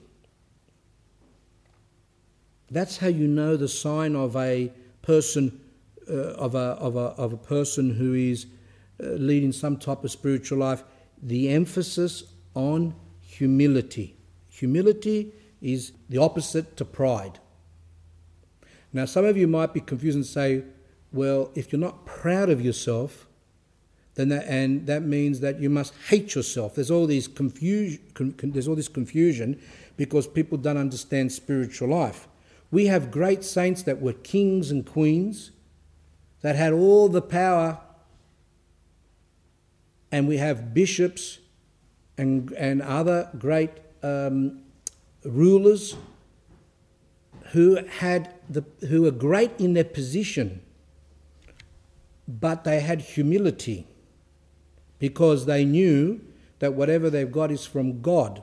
While today a lot of us believe that whatever we've got is from ourselves. But let us look, we'll see more about humility. We've got to read, it's hard for me now to explain what is humility. People have to live live the orthodox life and then you begin to understand that the importance of it. So, humble yourself, humble yourself, humble yourself, humble yourself right through his, his thing. Thus, customers would leave with a handwritten note that was spiritually profitable together with their purchases. Now I come to a section which is called aptitude. Saint Nektarios, he's from his being, that's what he wanted to do. You get parents which say, I want my son or my daughter to be a doctor. for example, or uh, something else, let's just say a doctor or a teacher. The person has no inclination at all to that at all. Some people still go and do it. They, they actually go and study it. They, they go and they say, I'm going to go to university and I'm going to be a great doctor. Meanwhile, during their years as they're growing up, didn't ever do anything medical. I mean, you can even go and become a St. John, John ambulance uh, volunteer and go and help people. Um, that's medical, first aid certificate. And um, they, they weren't interested in that. They're just interested in becoming whatever they're going to become, a specialist or whatever. And if you see them, those people, oh, it's like you're going to have a cardiac arrest when you have to deal with those people. Very cold people. How are you today? And as you're answering, they're looking away. They're not interested. They can't even look you in the eyes. No empathy. No, no, there's no inclination towards it. What's this thing? Aptitude. Aptitude, a natural ability to do something. For example, children with an aptitude for painting and drawing, a natural tendency. Now, this saint, he showed that he wanted to preach from young, and he showed it. And as you'll see, all the opportunities that he took, even before he became a clergyman. So we don't force children into things. They haven't got an aptitude. Why would you do it? You've got to look for the child's abilities, look for their strengths, look what, they what they like, and then encourage them. But you don't force. That's why you say, like, for example, someone might be oh, I'm going to become a nurse. So they study three, four years, they become a nurse. But then you ask them, in all your years, did you ever take care of a sick person? He goes, no. Didn't like to. But you're a nurse now. Yeah. Go, well, I hope, please tell me what hospital you're at so I won't come. right? So we go to the next thing. The shop's sales, so because of this business of the, of, of the writing all these sayings, from miracle, the shop's sales miraculously doubled from the time the young Anastasios began to write these sayings. Unfortunately, the boss's manner did not improve. He continued to treat Anastasios very badly. Still hit him, still treated him badly. He, um, it didn't make any difference to him. But of course, he never probably knew that it was because of him. He didn't know that it was because of the young boy that he had there, but nevertheless, one would think he'd be happier, but he wasn't. As time went by, the young Anastasios's clothing and shoes were becoming worn and falling apart. Because of this, he suffered a great deal because he would walk around, his shoes had holes in them, his socks, etc. He had no parents there living, relatives or friends to ask for help, and those and he was too scared to ask his mean boss for help. He was at a loss of what to do. When the situation became bad, especially during winter, he was forced to ask his boss for help. One night he approached his boss with fear and trembling and explained his situation. He was hoping that the boss would pay him a little bit more so he can buy some clothes. The hard hearted man was not moved at all and told Anastasios to write home to his parents and ask them to send the clothes and shoes. He explained to the boss the parents were very poor, but he, he, he even this he did not move him. He then abruptly told him to leave him alone and threatened to fire him if he keeps on going on about it. He left the room with much pain and sorrow. What could he do? He was in desperate need of clothing and shoes because winter was approaching, as we said. The young Anastasios would often see his employer write and receive letters. This gave him an idea to write a letter to express his complaints about how he worked hard, how he wasn't paid enough, how he wanted to eat and clothe himself but did not have enough money. However, he had no one to write to he could not write to his mother because mail was not delivered to small villages. So he got that idea because he saw his boss writing letters and receiving letters, and he said, I want to write a letter. But then at the end, he had no one to write to. All this hurt Anastasios very much, and he felt he fell into despair. After some time of crying, he fell asleep and dreamt that he saw Christ, who asked him why he was crying. However, he was unable to get close to Christ and speak to him. He suddenly awoke somewhat terrorized he decided to write a letter to Christ with faith and hope, he wrote. To my dearest Jesus, the reason that I'm weeping continually is that my clothes and shoes are worn out and fallen apart, and I suffer because it's now winter. Last night I asked my boss for help, and he turned me away. He said that I should ask my family for help. I cannot ask my family because they are poor, and I've not been able to send them even one coin. How shall I, how shall I do my deliveries in this bitter cold. I have mended my clothes and socks so many times that they keep tearing. Please forgive me for troubling you with my problem, but it is you whom I worship and whom I have my hope. Your faithful servant, Anastasios. See, you might say that's a bit silly, but this is what's called childlike simplicity. You know, today, because children see the most vile things on TV, every sexual and all that, children, you know, a lot of people don't really know how children are like who are pure and simple and have never been experienced, have never seen these things. People don't know. They don't, they don't see it much anymore because children are watching horrific scenes on the, on the television, just, just the Harry Potter stuff, for example, of monsters and demons and this and that and hate and revenge and death, etc little children are watching that. And they lose their innocence.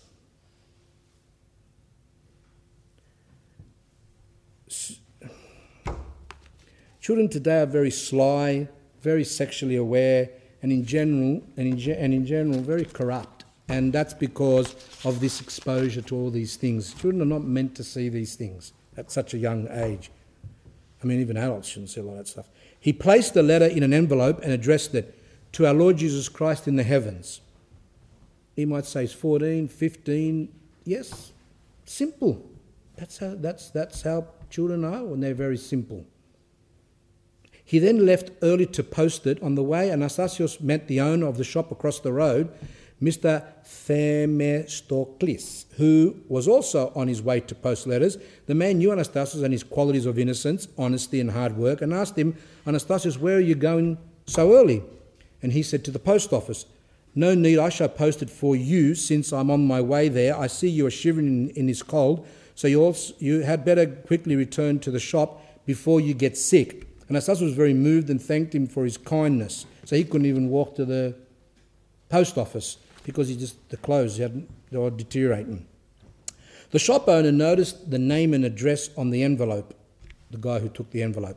He was surprised and out of curiosity decided to open the envelope and read the letter because he saw on it which said, To Christ in the heavens. And this, this fellow said, what's, what's going on here? He was so touched at the young boy's words that he went and so he read the letter and he was touched by the words and prepared a parcel with warm clothing, shoes, and money. He sent the parcel through the mail to Anastasios Kefalas at the tobacco shop, addressed it there. The parcel was delivered, and Anastasios received it with great joy and thankfulness. He opened the parcel and found a note which read, Christ to Anastasios. When his boss saw him wearing his new clothes and shoes, he began to suspect that he stole money from the shop. He started hitting and kicking him all over his body while accusing him of being a thief. Anastasios made many attempts to explain from where he had received the new, these new clothes and shoes, but his boss would not listen and continued to beat him without mercy. He began to bleed and was in danger of even being killed. Anastasios cried out, I'm not a thief, please listen to me. My dearest Christ sent this to me. The shop owner, so um, this is where we have to understand that people say, if someone, well, someone said to me the other day, they rang up and they said that in, in their mind, when they became Orthodox, that they thought that when you become Orthodox, then everything goes well because you're with God and you don't have problems. And I said, This is not correct. Because what did Christ say? He who, oh, or St. Paul, or he who lives, who wants to live in Christ, will be persecuted, will be abused, will be will suffer. And yes, this young boy was saintly, obviously you can see from the purity, but yet God allowed these things to happen as He did to all the saints. So, this attitude that nothing will happen when we're spiritual and we're good and we're going to go really well and everybody's going to be blessed. And then when something happens, people say, "Oh, I don't, I don't believe anymore," or "I can't believe God will allow this," and they start swearing and blaspheming. These things are not r- right. The shop owner across the street, the one who took the letter, heard all the commotion, ran to help poor Anastasios. The boss immediately stopped beating him because he was scared that the Turkish police would get involved. And you all know what Turkish jails are like. Um, they're very horrible. So this guy got scared. I don't even know if this guy was Turkish himself or Greek, what this owner was. Mr. Themistocles then took the boss to the side and explained the whole matter to him. After this incident, Anastasios was offered work at the shop of Mr. Themistocles, he decided, come and work for me. He happily accepted this new job, and who wouldn't want to get away from the, get away from the beast? His new boss treated him very kindly, and in general, his work conditions were much better. He was now able to find more time for study. So he didn't have to work those long hours like he did for the other person, and he was now able to read the Bible, read some spiritual books, and to, and to pray. Because of this, he, stay, he stayed at his new job for a considerable number of years. But after those years, Anastasios left the shop of, of Mr. Themistocles because he found employment as a church youth instructor at a school teaching the lower grades. He hadn't even finished primary school. But in those days, the higher grades taught the lower grades.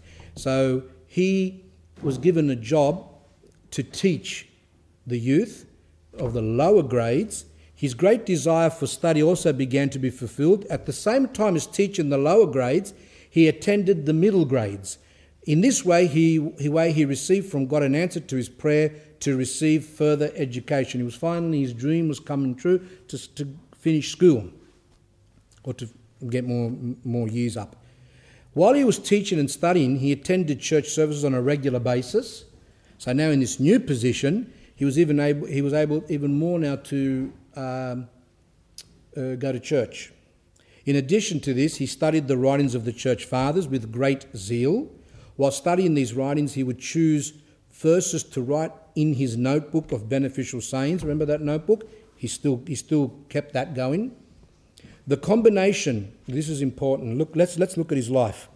The combination of work,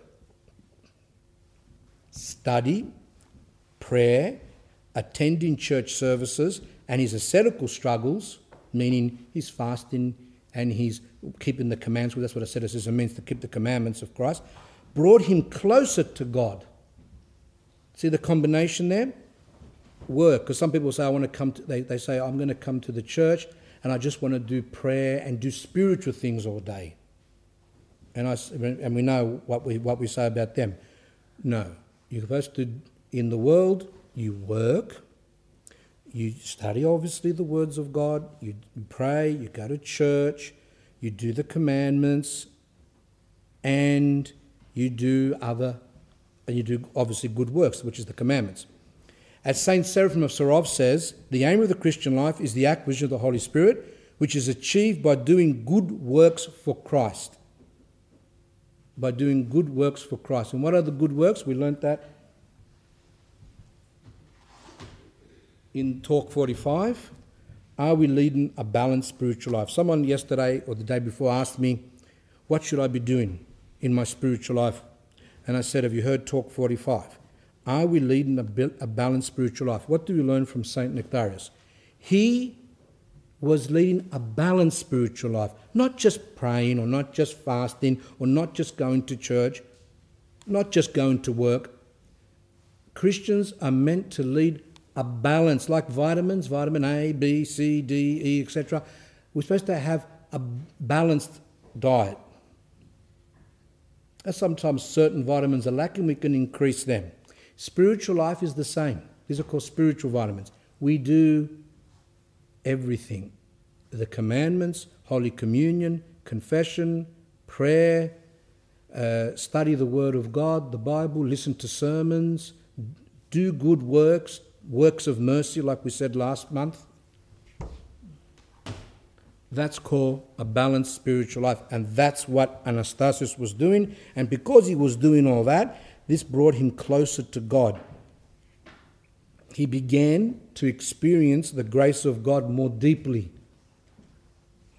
even more than before when he was younger, because the grace especially comes from the church services.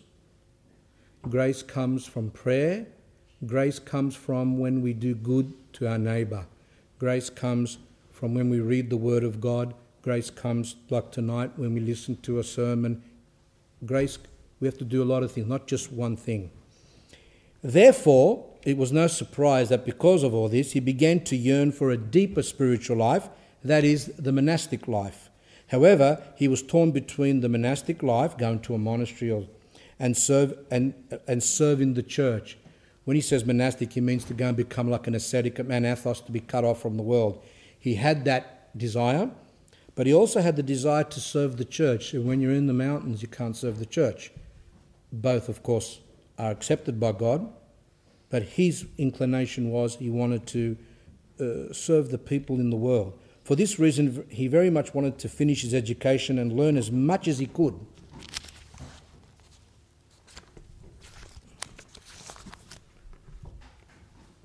Anastasios, while living in Constantinople, had a strong desire to visit Jerusalem. All, obviously, Orthodox Christian spiritual people want to one day go and worship at the, um, at the Holy Land. And he had that desire. During the voyage, the ship on which he was travelling was in danger of sinking during a terrible storm. So he was on, his, on this boat going to Jerusalem from Constantinople, very big storm. The captain, seeing the obvious danger, gave orders that the lifeboats and life jackets be prepared because the captain knew the boat was going to sink. Anastasios, hearing the captain's orders and looking at the state of the sea, knew that there was no way out. My God, he cried, why do you permit this? I do not want to die. I want to be a preacher. He prayed. He then remembered the advice of his grandmother, which was, who knows? If you're at sea and in danger of drowning, tie the cross to something and lower it into the water, and the sea shall calm immediately. So he took from his neck the cross his grandmother had given him, which contained a piece of the venerable cross, and tied it to his belt.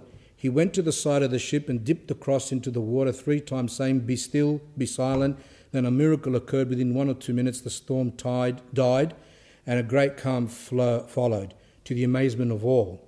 Having given thanks to God, they continued the voyage with great joy, apart from the young Anastasios, who was very upset that his cross had fallen into the sea. As the voyage continued, strange knocking sounds could be heard from underneath the ship.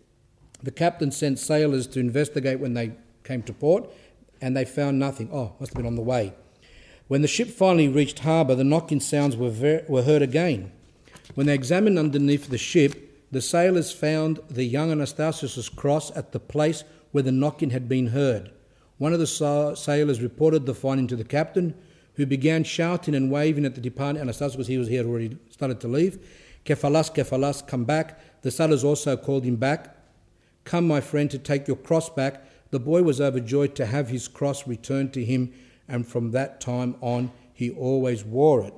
One thing I noticed in this life do you notice, like when a Catholic miracle occurs, all these, when people start wailing and become like crazy, and um, usually, as I said, like we said in the earlier talks in the, in the 30s, the talks there, 30, 33, 34, I can't remember, where we talk about a lot of miracles where the sun's moving around and there's things appearing and all these type of things, and people go and people go into hysteria. We notice here that there's no no one. They said they people noticed it. They saw the miracle, a calmness.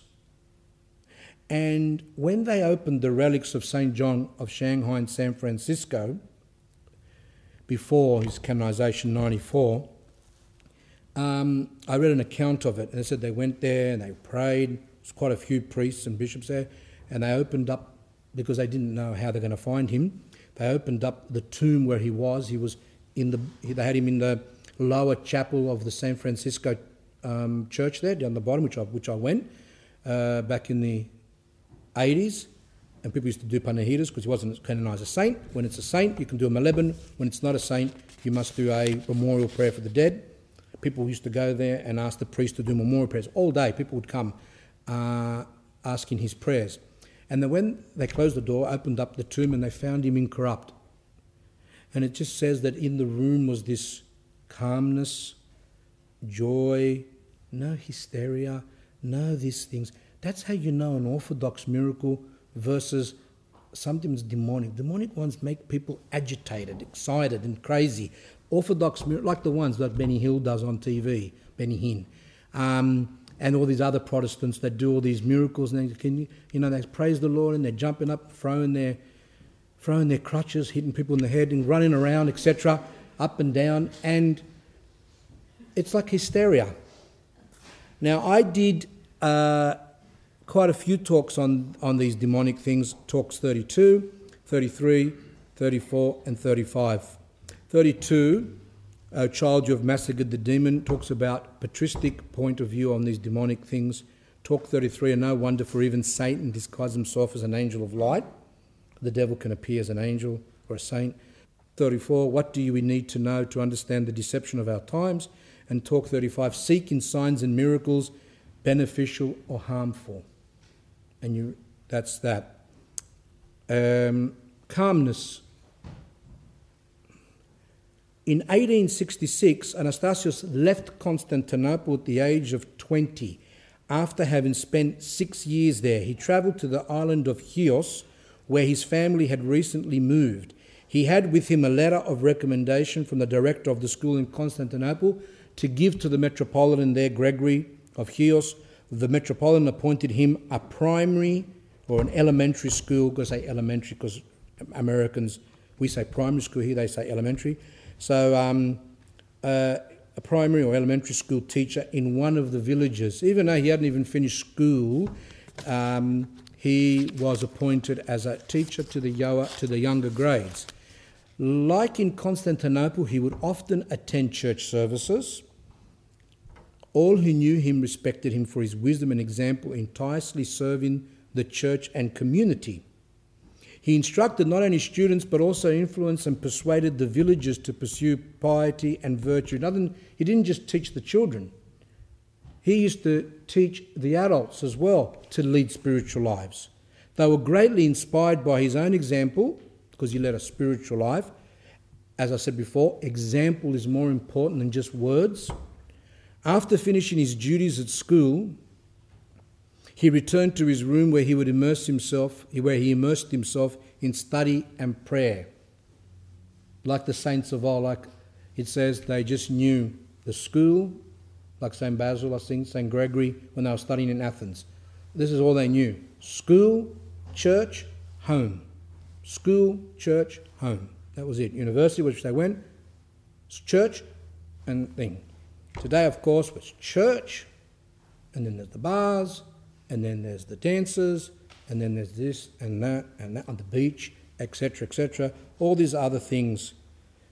Some people might believe that's a balanced spiritual life, but um, so he. Uh, now you might also say that, oh well, how can we do that? How can we just go to work and pray and study and then don't do anything else? Orthodox, oh, he was different, but Orthodox Christians can do a lot of things, but you've got to find what is appropriate. Children can go a lot of places, people can go a lot of places, but you've got to find what's appropriate instead of going to what's corrupt. Apart from this, he also performed many works of mercy, both physical and spiritual, which was what I said last talk. Works of mercy are divided up into two physical and spiritual. He helped the sick, and the dying while he was there. He consoled those who had lost a dear one, especially if someone lost a child, because they had a lot of diseases in those times. Spiritual life without works is worthless. So people lead a spiritual life. As I said, am I fast a lot and pray and commune, some even confess and read the Bible and do all these spiritual things. But they don't have any feeling for anyone else. It's like their own personal spiritual life. And this is where it's wrong. That's why in that talk, which I, which I did around three and a half hours, it's saying, no, you must perform works of mercy. And that's what he did. Remember that um, he, um, um, example, even when he was in Constantinople, by writing those sayings on the tobacco packets, he was doing works of mercy. He was giving spiritual benefit. He felt sorry for the people. He wanted them to learn something, and he did it. See, God, we, when we die and we're judged, we cannot be saved if we were not merciful. That's why Christ said, Blessed are the merciful, for they shall obtain mercy. I wanted to change that title, but someone said, better not play with Christ's words. But I was going to write it. Um, Blessed are the merciful, for only they shall obtain mercy. But I left it as, as Christ's words, and then I explained it at the back. If we do not show mercy, if we see people suffering, if we see people in need, if we don't care and are not moved by them, we will not find mercy on the last day. That's what the Christian faith is about. Is an emphasis on love and mercy towards those around us. Not like spiritual freaks that I've said before who, you know, as I said, they go to church, they read, they pray, they even confess to all these things, but they don't care about no one else. Some might even take care of their family, but that's it. Past that, they don't care about anyone else, like Hitler. Now, Hitler loved his dogs, his Alsatians, the two of them, and loved the other one, not another dog, but the, his girlfriend there, the um, Eva Braun. That's it. That's all he cared about. He cared about no one else. Stalin cared, he didn't care for his son, he hated his son, but he did care for his daughter. That's it. He killed all the, all those Ukrainians and all those Russians, millions and millions. That was a great Holocaust. Do we hear about that? No, we only hear about the six million. But there's other Holocausts. And he did that, but he cared for his daughter. So someone said, well, because someone said to me once, I care for my family. I said, but so did, so did Hitler. He cared for his girlfriend and his dogs. right? But that's all he cared for. And everyone else doesn't, he, he, how many people did he killed as well? Not just Jews. Millions died. Gypsies died, homosexuals died, political prisoners died, um, clergymen died in the, in, in, in the death camps. So many Russian Slavs, they, they didn't have regard for anyone. Serbians, I think I said that. So, works of mercy make us when we, our heart is spread not just for our family or not for those around us, but our heart has to be spread. And that's how we know if we are have a Christian spirit. If we don't feel anything for anyone else, then we are like some people have more care for their dogs, like he did, more care for their dogs, give expensive food and treatment for their dogs, thousands of dollars. You know about that. Hip replacements, $20,000 for their dogs, full operations for their dogs and for their cats. And meanwhile, there's people starving. But you see, when you watch these things on television, if those of you who watch it, you'll notice that no one dares to say anything. They actually have it. They'll say, This person spent $50,000 on operations to keep their mutt alive, right? And yet, no one ever puts them down because you're not allowed. You're not allowed to put anyone down about animals, about homosexuality, about um, what else is it? Women's rights is another one which has gone to the point of um, uh, really bad there as well. Women's women have rights, but the way they've done it, they've gone to the point where um, actually, even in the schools, they've changed the curriculum to be more suited towards girls. And what they've noticed now, they've got a crisis on their hand. The boys are being affected because the curriculum was more geared towards the girls because of women's rights, and at the end we got all these boys coming out which have been affected. That's why in some schools they're trying to separate and say, okay, let's get the boys away from the girls, put them separate, and put them in some primary schools, give them a male teacher, and make them do manly things because that wasn't allowed because that's like sexism. So we have boys there doing some um, sewings and some um, scones. Not that that's bad, because we know that there are male chefs, but um, they also have to do some of their other stuff too, but they weren't allowed. Okay, we will end there. Where are we up to? Just let me just see. Ah, oh, works of mercy.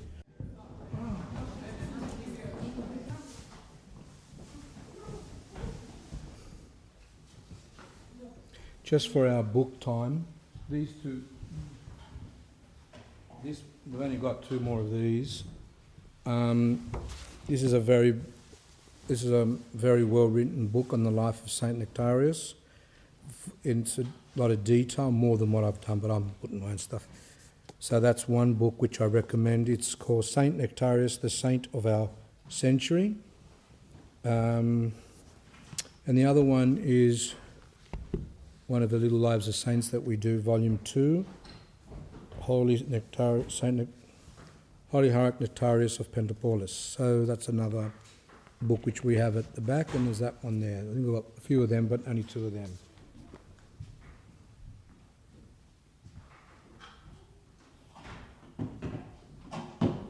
Okay, so while he was teaching in the school, he emphasized three things. Number one, the importance of schooling. Number two, and with this education that you learn from school, to be able to study the scriptures and the holy works of the church. And number three, he also emphasized that Orthodox Christians should not accept the teachings and beliefs of the heterodox, in particular Roman Catholicism and Protestantism. Those are the three things that St. Uh, Nektarios emphasized while teaching as a 20 year old um, at, um, in, at, at, on the island of Chios in the school. The, that schooling is important. Greeks at that time were very illiterate. They were illiterate, um, uneducated. That, um, and that he believed that with that schooling that you learn how to read, that we use that to read the Holy Bible, etc. And three, to keep away from the Western churches, uh, the heterodox, in other words. Therefore, he not only taught the students the basic school subjects, but also, and most importantly, he instructed them in the great teachings of the Orthodox Church, in other words, orthodoxy.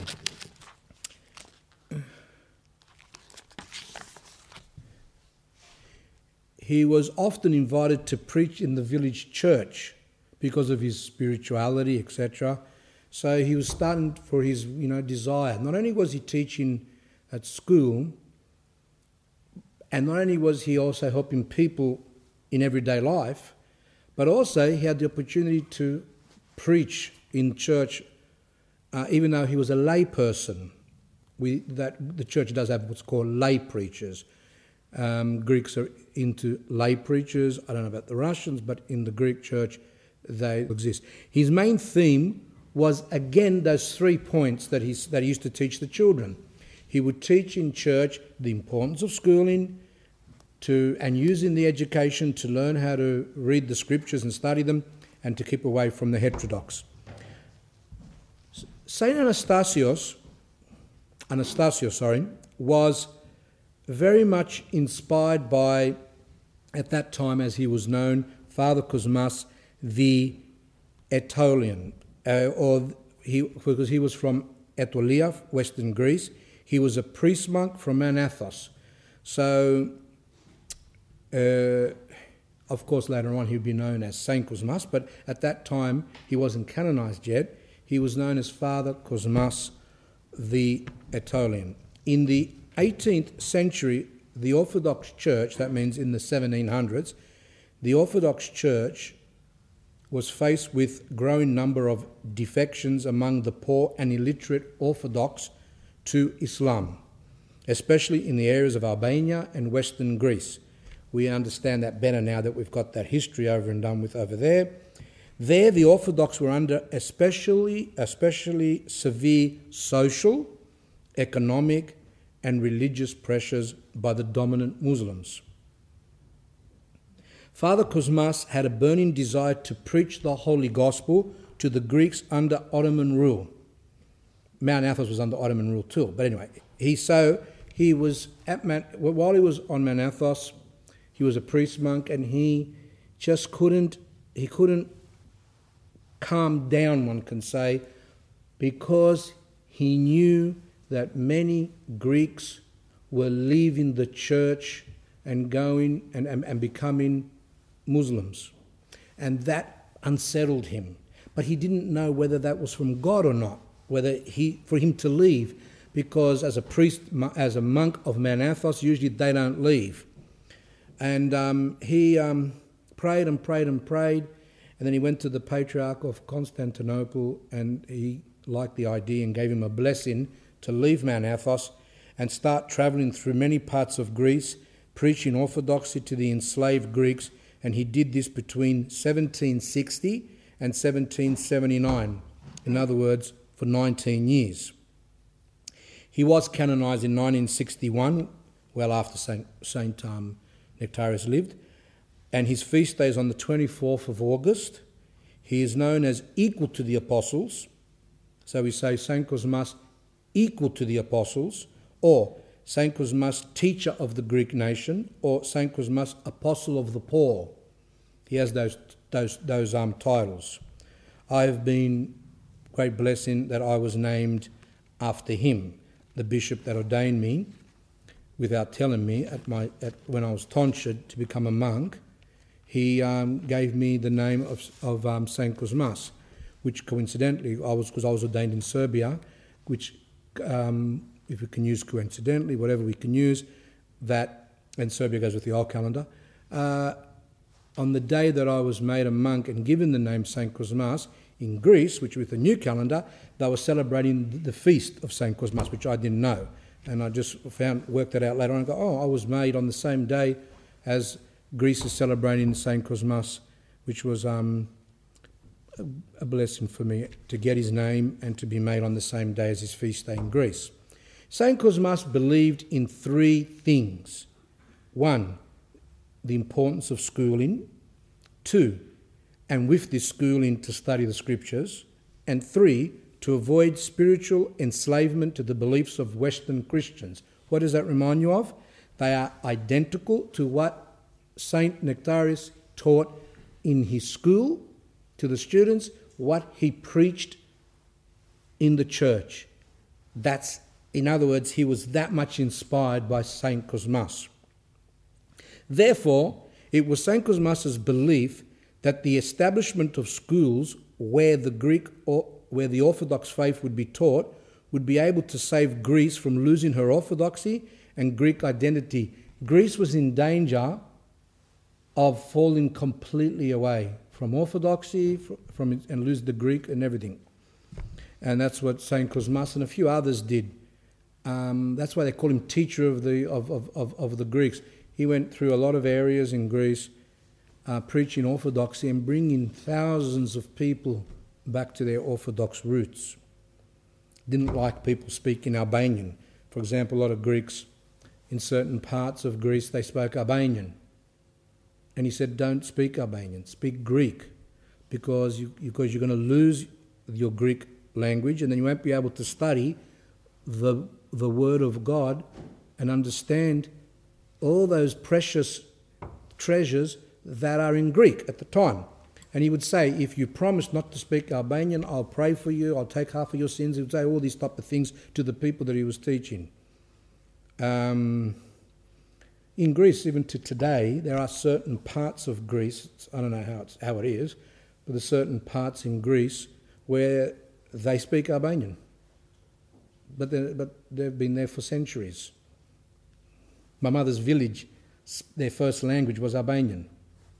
I don't know how. My grandmother, for example, she knew Albanian better than Greek.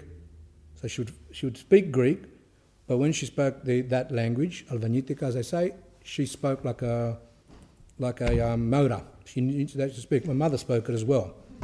And um, that's how it was. But he didn't like that. He says, no, you must stick to the Greek. So, what were St. Cosmas' teachings? Let's have a look at a few of his teachings to see how this young man was influenced. The first teaching I'll go through, St. Cosmas said, We become educated so we'll, so we'll know God's law. Even just that from the beginning. That's why we become educated. That's not what we tell our children today. We become educated to get a good job and this and that and that and that. You know, when I when I speak to to children that are going to the age of six or seven, if they're homeschooled, and um, and they're going to learn to read, I say to them, "Are you going to learn to read soon?" They go, "Yeah, I want to read." And I said, "So why do you want to read?" He goes, "So I can read the prologue. That's the holy the, the prologue. I want it so I can read the Bible. So I can sing things from church. Isn't that excellent? He didn't say so I can become whatever so I can read the holy words. And that's what you should teach the children in the beginning. And later on, obviously, they use their education to, to use their gifts to, do, to work at things as well. But the main aim of education, as St. Cosmas says, and St. Nektarios, and all our saints, is to learn God's law. Because, he continues, it is in school we learn who God is. Who is the Holy Trinity? Who are the angels? The demons? What is paradise? What is hell? What is virtue? What is evil? What is the soul? What's the body? Etc. Without a school, we walk in darkness. The school leads to the monastery. If there were no schools, how would I have learned to teach you? Remember that the people had become so ignorant in those days they couldn't even teach their own children. They didn't know. They didn't know their Orthodox faith. Schools were important that they were to be opened so that children can go to learn their Orthodox faith, which their own parents a lot of times didn't know how to read and write and didn't know these things. And therefore, the schools that were opened, their main emphasis was the spiritual. St. Cosmas' brother opened up schools. He opened up hundreds of schools, St. Cosmas. Number two, blessed Christians. A large number of churches neither preserve nor strengthen our faith as much as they should if those who believe in God aren't enlightened by both the Old and New Testaments He's saying, what's the point of having churches if people don't know and are not learning the law of God, which we learn from reading the Bible, etc. Because the Christians, some of them, they had churches, but they weren't being taught. Similar like today a bit too, because people are listening to the go to churches all in another language, and people, and especially today, the ones who don't understand Greek or Slavonic or that. Some churches are mixing up a bit, but a lot of them don't and it's full in another language, and people walk, go in and walk out, and they only pick up a few of their words that they understand, maybe a Kyrie Gospel de Munoz, a few things like that, and walk out and learn nothing. And St. Cosmas says, churches are not enough, but people must be taught. How can our nation be preserved without harm in its religion and freedom when the sacred clergy is disastrously ignorant of the meaning of the Holy Scriptures, which are the light and foundation of the faith? So he's saying that the priests at that time were disastrously ignorant of the Bible of orthodoxy. Today, many of the priests I add have gone to theological schools and university and seminaries, etc. And unfortunately, not all of them, but a lot of them come out uh, just as stupid as they were before they, before they graduated because they don't know. They don't teach the Word of God, either because they're scared, they don't know, they don't teach about things. They, they say, oh, I can't teach this, I'm scared of this, I can't teach about toll houses, I can't teach about the devil, I can't teach about uh, this or that, or whatever, whatever, whatever, or they don't know how to teach it. And they don't even speak about the things that are happening to Christians today people that are going to fortune tellers and things from TV and going to people to speak to the dead. And all these things are happening today, and yet do we hear it from the church? Not hardly any. You know, there's these meditations and there's Buddhism and this and heterodox and people sending their kids to, to heterodox schools and they're learning the, the Catholic creed and doing their cross. Greek kids and Orthodox kids are doing their cross back to front, and there's a whole mess. So I would say that St. Cosmas' words are probably true even to today. Can't you see how savage our race has become from ignorance? We've become like animals. This is why I counsel you to build schools so that you may understand the Holy Gospel and the other books of the church. You should study, my brethren, learn as much as you can. It's another wonderful teaching. Number five, if you don't learn Greek, my brethren, you can't understand what our church confesses.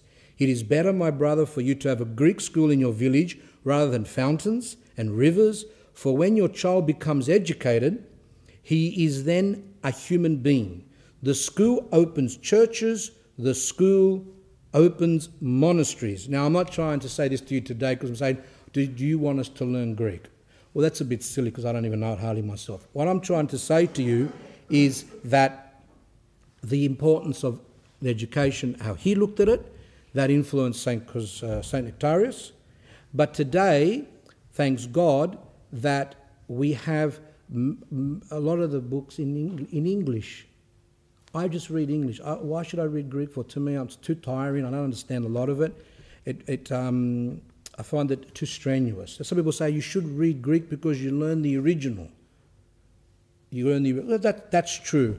I'm not inclined. So if I can have my freedom, I don't want to. I rather I've got uh, plenty of English books to read and English services like we did today in full English just about. And to me, I think in English, I read in English, I speak in English, I feel in English, and all of a sudden I'm going to go and pray in Greek. It doesn't go. I studied about priests and about unbelievers. I studied about heretics and atheists. I searched the depths of wisdom, but all the faiths are false. I, I learned this to be true that only the faith of the Orthodox Christians is good and is sacred, in other words, holy. To believe and to be baptized in the name of the Father and of the Son of the Holy Spirit. See these words? Simple, powerful, to the heart. That's how he, that's how he taught. And that's why he converted thousands upon thousands he saved, he was one of the ones that saved Greece. Our faith wasn't established by ignorant saints, but by wise and educated saints who interpreted the Holy Scriptures accurately and who enlightened us sufficiently by inspired teachings. The saints, a lot of them were greatly were, were very educated. And they, together with the enlightenment from God, they interpreted the scriptures and other teachings of the church. In conclusion, I tell you this Rejoice that you are Orthodox Christians and weep for the impious and heretics who walk in darkness. Some people think this to say, see, he's putting down. No, he says weep, not hate. Weep. Pray for the others that have not got the true faith, but not hate them, not discard them, but weep for them, meaning that you feel and say, well, how I would like them to also have the holy treasure of the Orthodox faith. Doesn't mean you're going to go and convert them by force. But that's what he said weep for them, not hate. On many occasions, St. Cosmas firmly prophesied the independence of Greece from the hands of the Turks. In other words, he predicted that the freedom of Greece would come within three generations of the generation then living that he was speaking to. And I worked it all out for you, and you'll find it very interesting. This is his exact words. That which is desired, he, used to, he never used to say it fully, because if the Turks heard, then they'd stop him speaking. He had to be very careful. So he said, that which is desired, topofumano, as he used to say, the, the desired, in other words, freedom, which he wouldn't say the word, will come in the third generation. Your grandchildren will see it. His prophecies regarding this stirred up the hopes of Greece and were one of the major factors that caused them to intensify their efforts at achieving Greece's liberty and providing a glorious future. So the Greeks, hearing these prophecies from him and from others, I think as well, became enthusiastic, and that's what gave them this energy to fight for their freedom. That, that they said, Father Cosmas said it, we will get our freedom. In fact, Greece gained her independence from the Turks. Uh, actually, it was 1830. 30, the, the, the war was between 1821 and 1832, and they finally declared their independence in 1833. So let's look at that. We know that St. Cosmas preached from 1760 to 1779. He preached for 19 years. When he made these prophecies, I'm not sure. But let's go in the middle. Let's go around 1770. A generation's around 25 years. So two generations, or he said that the third generation means not the present one. One, two. It's 50 years. So 1770, or more and less, I don't know exactly when, when he made these prophecies, but it's between those 19 years, plus 50, some say generations 30, but I will just say 50, equals 1820 1821. St. Cosmas informs that the Christians should condemn the position of the Pope, since he will be the root of many ecclesiastical catastrophes. You should curse the Pope because he will be the cause. When we say curse the Pope, we curse the institution of the papacy, not the man himself, but we, the, the, what the papacy stands for. And they are the cause of many problems. Look at the Ukraine now for those unions where they actually have churches and priests that look exactly like Orthodox, but they're Catholic. And people, the Ukrainian Orthodox, don't know. They go to their churches and they think they're Orthodox, but they're really Catholic. And that's trickery. It's so as St. Cosmas knew, and the, and the, and the, the fathers of the, a lot of the fathers of the church says there's three great falls, if I remember. The first great fall was Lucifer when he fell from heaven. The second great fall was Judas. And the third great fall was the Pope, was, was, was when Catholicism fell away from the Orthodox Church. It was a great catastrophe because all those people that, you know, there. Doesn't mean they're going to be lost, it's not my business. I'm just saying uh, how the church fathers look. Actually, the Muslims when, when Constantinople fell in 1453, they wanted a patriarch. They still allowed the Greeks to have a patriarch. And they wanted a patriarch who was anti West, anti Catholicism. Every patriarch had to be anti the anti West because the Turks were scared that the Greeks will get help from the Catholics and, and take over back and come and take their country, their, the area again, the Byzantine Empire, or whatever the area is. So the Muslims preferred bishops and patriarchs who were anti West. And so do I. Because we have a lot, we have a lot of them now who are pro West. They want union. You see them going there to the Pope and kissing his hand. There's one Bulgarian fellow, poor thing, he was becoming he was outside of himself when he went to meet the Pope. I think he was a bishop too. And he, when he went to the Pope, he was agitated. I thought he was going to knock the Pope over. And he was bowing down and kissing his hand. And then Serbian priests went there, and other Russians have gone there, like the Greeks have gone there, and they just fall down at this man's feet. So we are having problems just like then. So actually, St. Cosmas said, and many of the other fathers, better, because of our sins, the Greeks are going to lose their empire because of the sins of the Greeks. They're going to lose their empire. And there was two there was kind of two choices.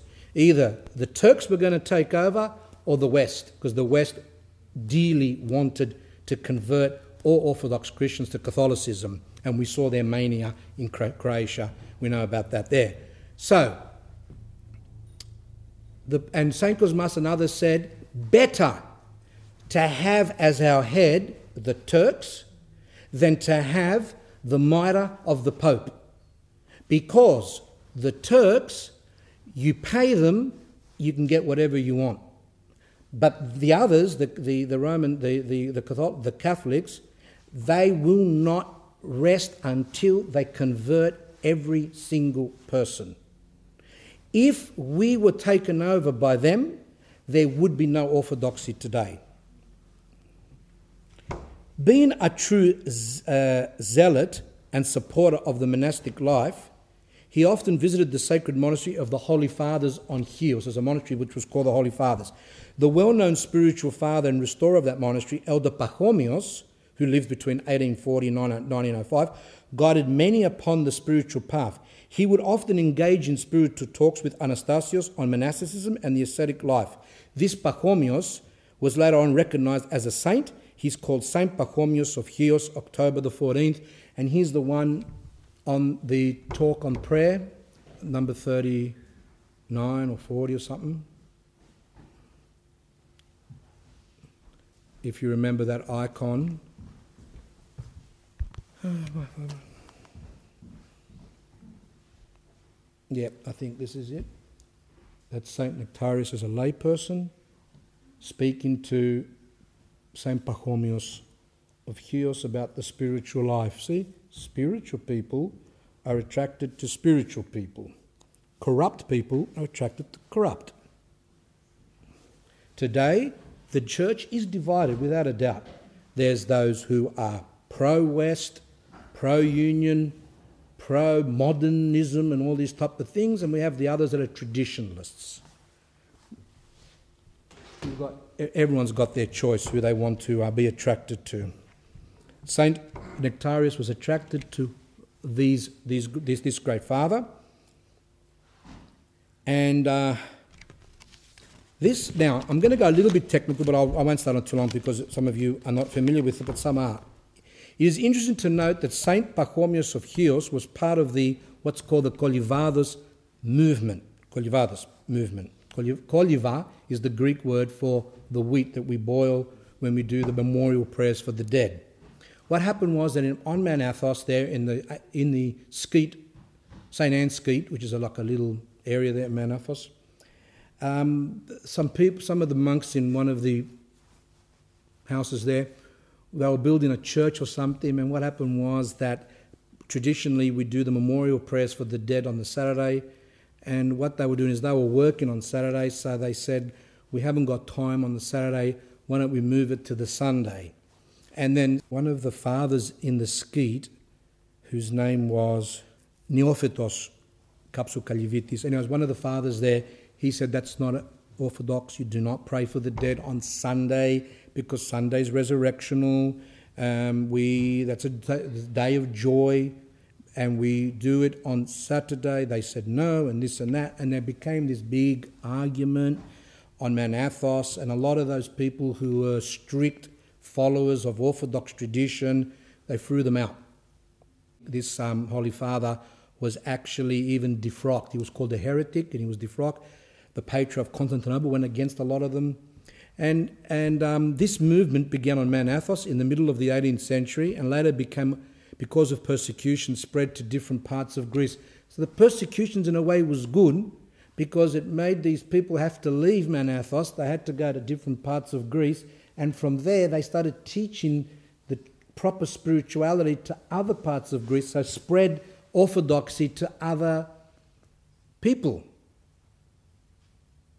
Like the, the, the, Christians in Jerusalem, when the persecution started after Christ's crucifixion, especially after the Romans attacked and things like that in 70 something, um, the Christians started to run to different areas in the uh, Roman Empire, and because of that, Christianity spread throughout the Roman Empire, and later on, the persecuting Roman Empire that persecuted the Christians for 300 years under St. Constantine the Great accepted it and freed it. And a few years later, under Theodosius the Great, I think, they proclaimed that the official religion of the Roman Empire is now orthodoxy. So that shows you that persecutions have their purpose. In this case, these holy fathers, they had to leave Mount Athos and spread true orthodox spirituality throughout the whole of Greece, the different parts of Greece.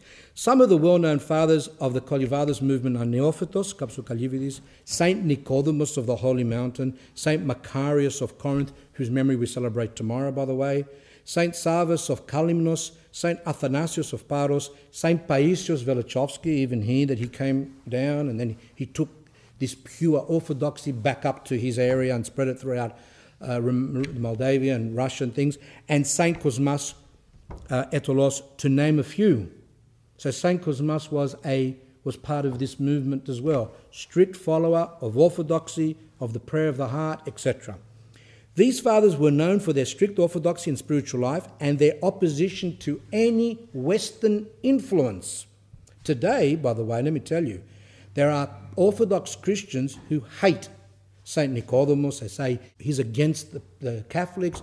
They even hate St. Nektarios, which we'll see later on. And they're against all these great saints because they're against the West. Every single saint of the Orthodox Church is against the Western, is against the West in, in um, the West's religion. Saint Eustine Popovich, Saint Nikolai Velimirovich, Saint Nektarios, you go. Every single saint, St. John of Kronstadt, the Optina elders, every single great saint of the Orthodox Church is anti West. But we have today one, blasphemy, one, one blasphemer in Europe, a bishop, Orthodox bishop, you know what he said? He said, when the church in the Fourth Ecumenical Council anathematized those who believe in one nature of Christ and not the two natures of Christ, because the Orthodox believe that Christ is two natures, man and God. The monophysites, like the Coptics and all that, they actually uh, didn't accept the Fourth Ecumenical Council. And that's why they've got these, these talks. That's okay, talk, but don't pray together Try and bring them to orthodoxy, but don't betray the faith. And all these other people over there, they say that um, we will not accept the Fourth Ecumenical Council. We believe the same as you, but we're not going to accept the Fourth Ecumenical Council. Why? Because they don't believe in it.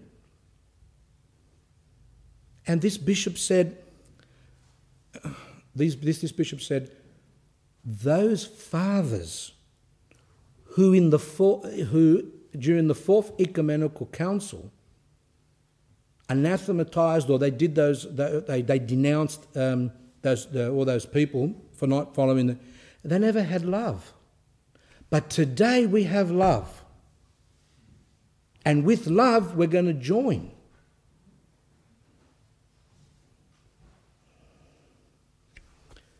I Didn't bring my bucket. So, um, but people say, "Oh, we have to leave the church. It's ecumenism. But this has happened for this happened. This has been happening from um, these pro-West people have been since the Pope first started in the ninth century. Pope Nicholas, he started this thing that he's the head, that he's the representative of Peter. It's gone on and on and on and on and on for for hundreds of years. The church has always had within its group pro-West anti West. Now, those who are pro West are in their modern, destroying nearly everything orthodox, have no respect at all for fathers. Then we've got um, the others, who, by the way, coincidentally, are all saints. who are against. So who who do we follow? And if you go on the internet, which you shouldn't really, but I've just some things I was searching once, and I come across, and was saying Saint Nektarios is anti-West, and this Saint Saint Nicodemus he's a, he's a beast, and this and that and that and that. These are Orthodox people. So let us stand well. Let us stand with thee.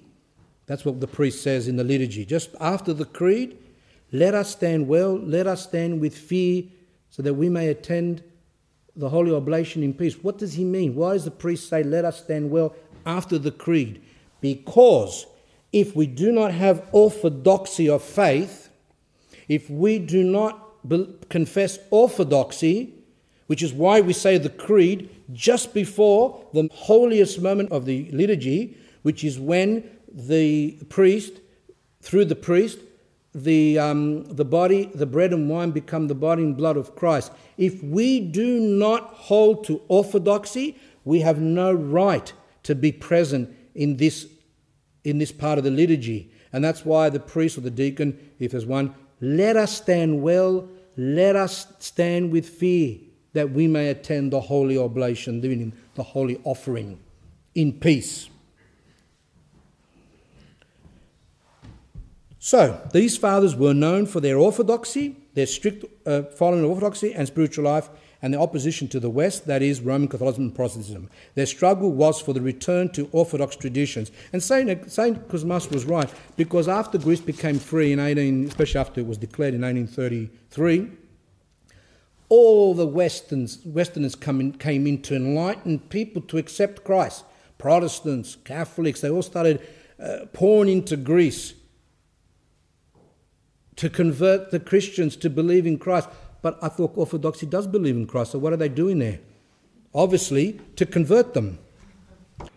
After teaching on the island for seven years, he entered the great and renowned monastery called the New Monastery at the age of 27, after being guided for seven years by the holy elder Pachomios. So, after he was guided for many years by a holy person, he then felt this inclination not to go to Manathos and become a hermit, but to become a monk in the monastery on Chios. He now had the opportunity to attend Orthodox services every day, because in the monastery they do services every day. Most importantly, however, novice Anastasios quickly understood that the basis of monasticism is humility and that this is acquired through obedience. After three years as a novice, which is usually how much it is, he was tonsured a monk with the name Lazarus in, 1876 at the age of 30. Because of his virtue of humility, he was immediately appointed secretary of the monastery, which doesn't usually happen because people can get proud. But this, but, but this Holy Father was full of humility that the abbot said, We can make him the secretary of the monastery without him losing himself. Like today, you give someone a position and they just lose themselves. It's like even if you give them a job, okay, this is your job. I want you to, every time we have a talk, to put this icon here. And all of a sudden, from their delusion, their pride, it becomes theirs.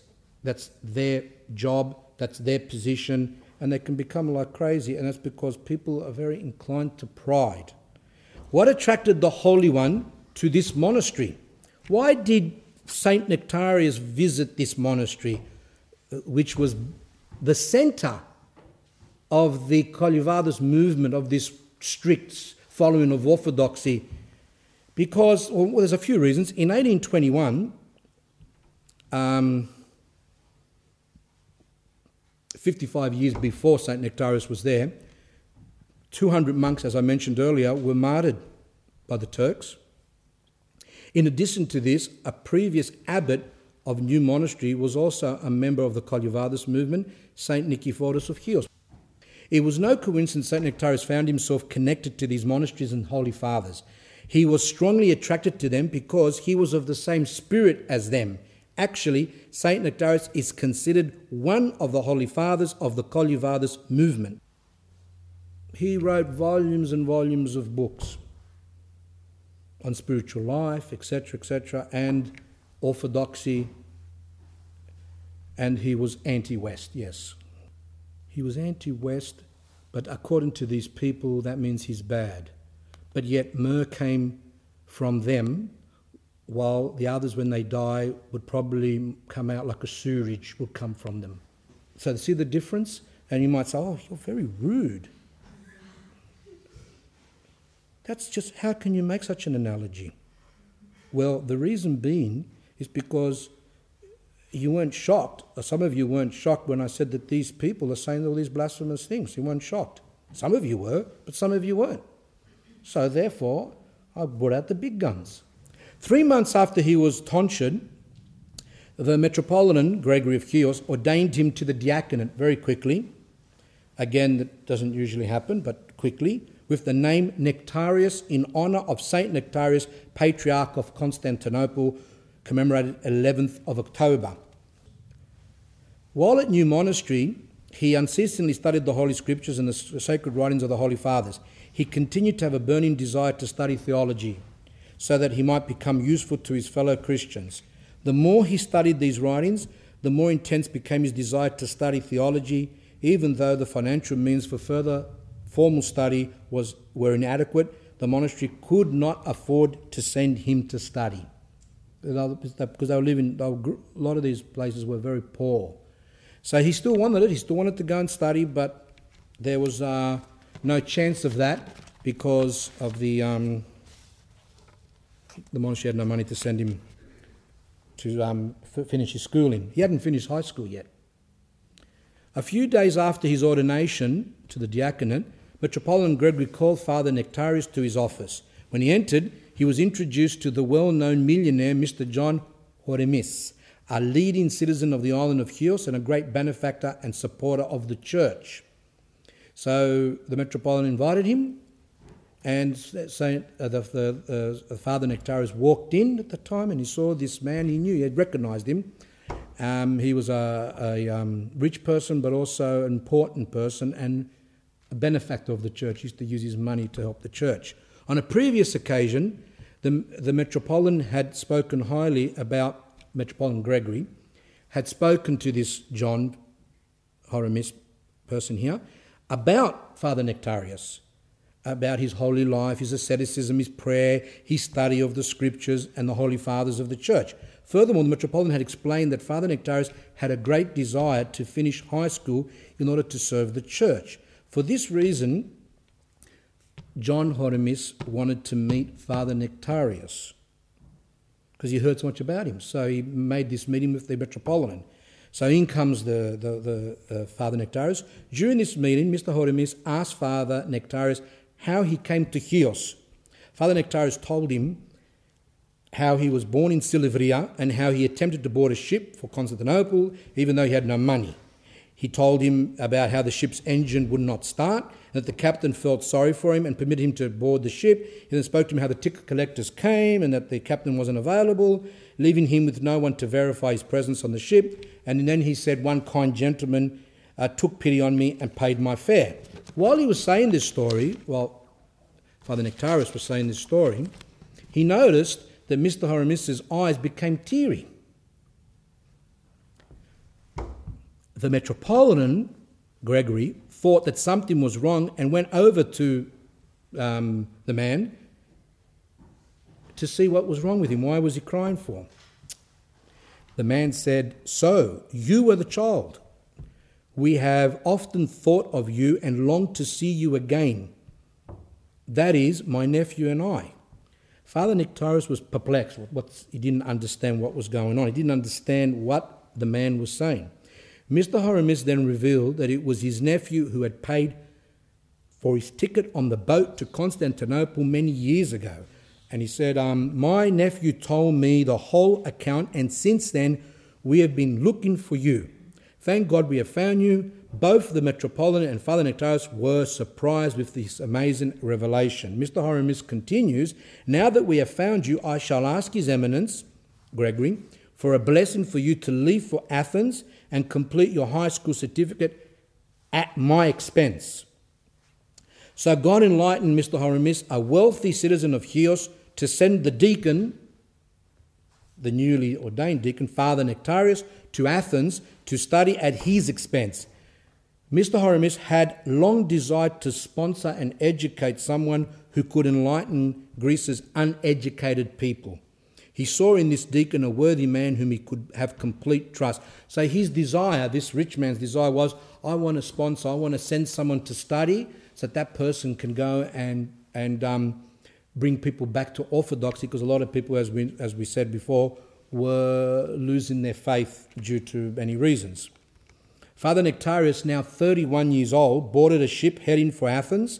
His joy was indescribable when, as he arrived in Athens in 1877, the city in which great luminaries of the church, as St. Gregory the theologian and Basil the Great, had studied earlier on. The saint rejoiced that he was finally fulfilling his desire to study, blessing the all holy name of the Heavenly Father, while praying for his benefactor, Mr. Horemis. Father Nektarios applied himself diligently day and night to his high school studies. Remember, he was over 30 now, who's studying his high school. So much for those who go, now you've got to go to school, and at 18, then you go to uni, then at oh, to go 22, then you go this, and you do. Everything's got to be like the, no room to let people develop. It's got to be like that. You go to school at five. While you're there, you suffer. Then you go and you graduate after you've done the HSC. For after you've done the high school certificate, then you've got to go to university. If you don't, you're a failure, you're worthless, you're disgusting, and we don't love you at all. Then you graduate from university and you must get a job. If you don't get a job, you're a loser, etc., etc., etc., etc. So it's got to be all. It's got to be all within the, the thing. There's no room for people to do. That's why I love this this life because it's like 31 or 32, whatever, and he hasn't even finished high school yet. And when you read the lives of saints, that's what I love. It's everyone's individual. Today, everyone's like um, clones or something. It's got to go there, five and this and that. Everything's programmed. During that, they've got to watch certain TV shows so they can become developed. Father Nektarios applied himself diligently day and night to his, to his high school studies. He only knew two paths the one leading to the school and the one going to church every Sunday and feast day, like the, some, of, some of the saints. That's it, two paths. During his years in Athens, he spent his free time in small religious gatherings, like talks, with acquaintances, and taking summer trips to Chios and back, and probably went to some monasteries, etc. Having studied for approximately four years, Father Nektarios received his high school diploma at around 35 years old. Imagine some parents today, they would pull their hair, whatever's, whatever's li- whatever little's left, because they'll be old by that time, because they usually, they usually have kids at 30 now. So if the, if the person graduates at 35, they'll be about 65. So they'll pull out their hands saying, How can you graduate so late? It's 18. 18, you've got to finish school. This was around 1881 to 1882, around there. So he finished his, his, his um, high school certificate, one can say, at 35 years old, to the great pleasure of his benefactor, Mr. Horemis. This was around that time. He then recommended that Father Nektarios meet with his personal friend, the Patriarch of Alexandria, Sophronios, in Egypt. And he said to Father Nektarios, You go and meet him. He's a very good person and all that. Shortly after, Father Nektarios left Chios for Piraeus, and from Piraeus he then travelled on a big steamship for Egypt.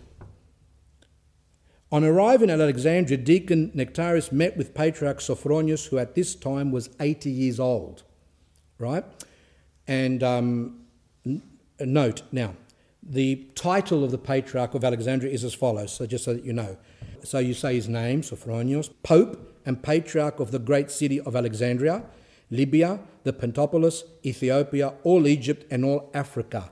So we actually, uh, the Patriarch of Alexandria is also referred to as Pope. So people think that Pope only belongs to the, um, the Vatican, but in, in, the, in, the, in the tradition of the Orthodox Church, he's called Pope and Patriarch. The first bishop of Alexandria was St. Mark the Evangelist. The patriarch was very impressed by the humility and holiness of Deacon Nektarios and took a liking to him and took him under his care. The patriarch, however, had a weakness in his character. Uh, either he liked you or he disliked you. So you can say he either liked you, loved you, or he didn't like you. It's just there was no in between for him. He advised Deacon Nektarios to go back to Athens and enroll in the university to study theology. He was the the saint was like he, he liked him. So because he liked him, He said, you know, you go to the, you go and study theology. I will I will be um, here waiting for you when you return. I will give you a letter of recommendation to the university. I will support you and await your return. The patriarch then counseled him to keep on the path that he set himself for himself and should avoid worldly people. Good, that's a good, that's a good thing. Avoid worldly people. Today, Orthodox Christians mix with people that are not Orthodox in a way that you can't see any difference. And um, you might say, but yeah, but we're not going to become priests or deacons, and we're not going to, you know, do this. That. But that's that advice is for everyone. Bad company corrupts people. That's why I love that story. That um, I think it was um, they say Michelangelo. I'm not sure the one who painted the this in the Sistine Chapel. The last was what, what did he paint up there? Was it the Last Supper? Yeah, the Last Supper. And then he had to get people to sit in front of him so that he can. Um, um, use them as a way to paint, unlike the Orthodox iconographers. They're inspired and we have beautiful, anyway, their, their stuff's atrocious, but millions of people go and look at that. So let's have a look. So he was there and he picked certain people. So he picked a person. He goes, I'm going to have to paint Christ now, and I want someone who looks pure and nice, etc., etc. So he found this young man and he said, I want you to pose and for, and for, for me to paint you. So he painted him as Christ there in the, in the figure. And after that, he painted the other apostles, and at the end, he had to come to Judas. So he had to paint, some, he had to, had to find someone who looked off, dark, to be Judas. So he picked someone that, that looked like that. So he started painting him, and he noticed that the person that he was painting was crying. So the artist said, Why are you crying? He says, Because I've been here before. And he goes, You? I don't remember you. Probably said, especially with a black face like that. I've never, I don't know who, who you are. He goes, Yes, I was here before. I was the person that you painted for Christ. And then the artist said, I can't believe this. This is, this is completely two different people. And then the, um, the, the man said, Bad company corrupts. See, he hanged around with the wrong people and he became corrupt. And then from an angelic looking person, to a demonic looking person.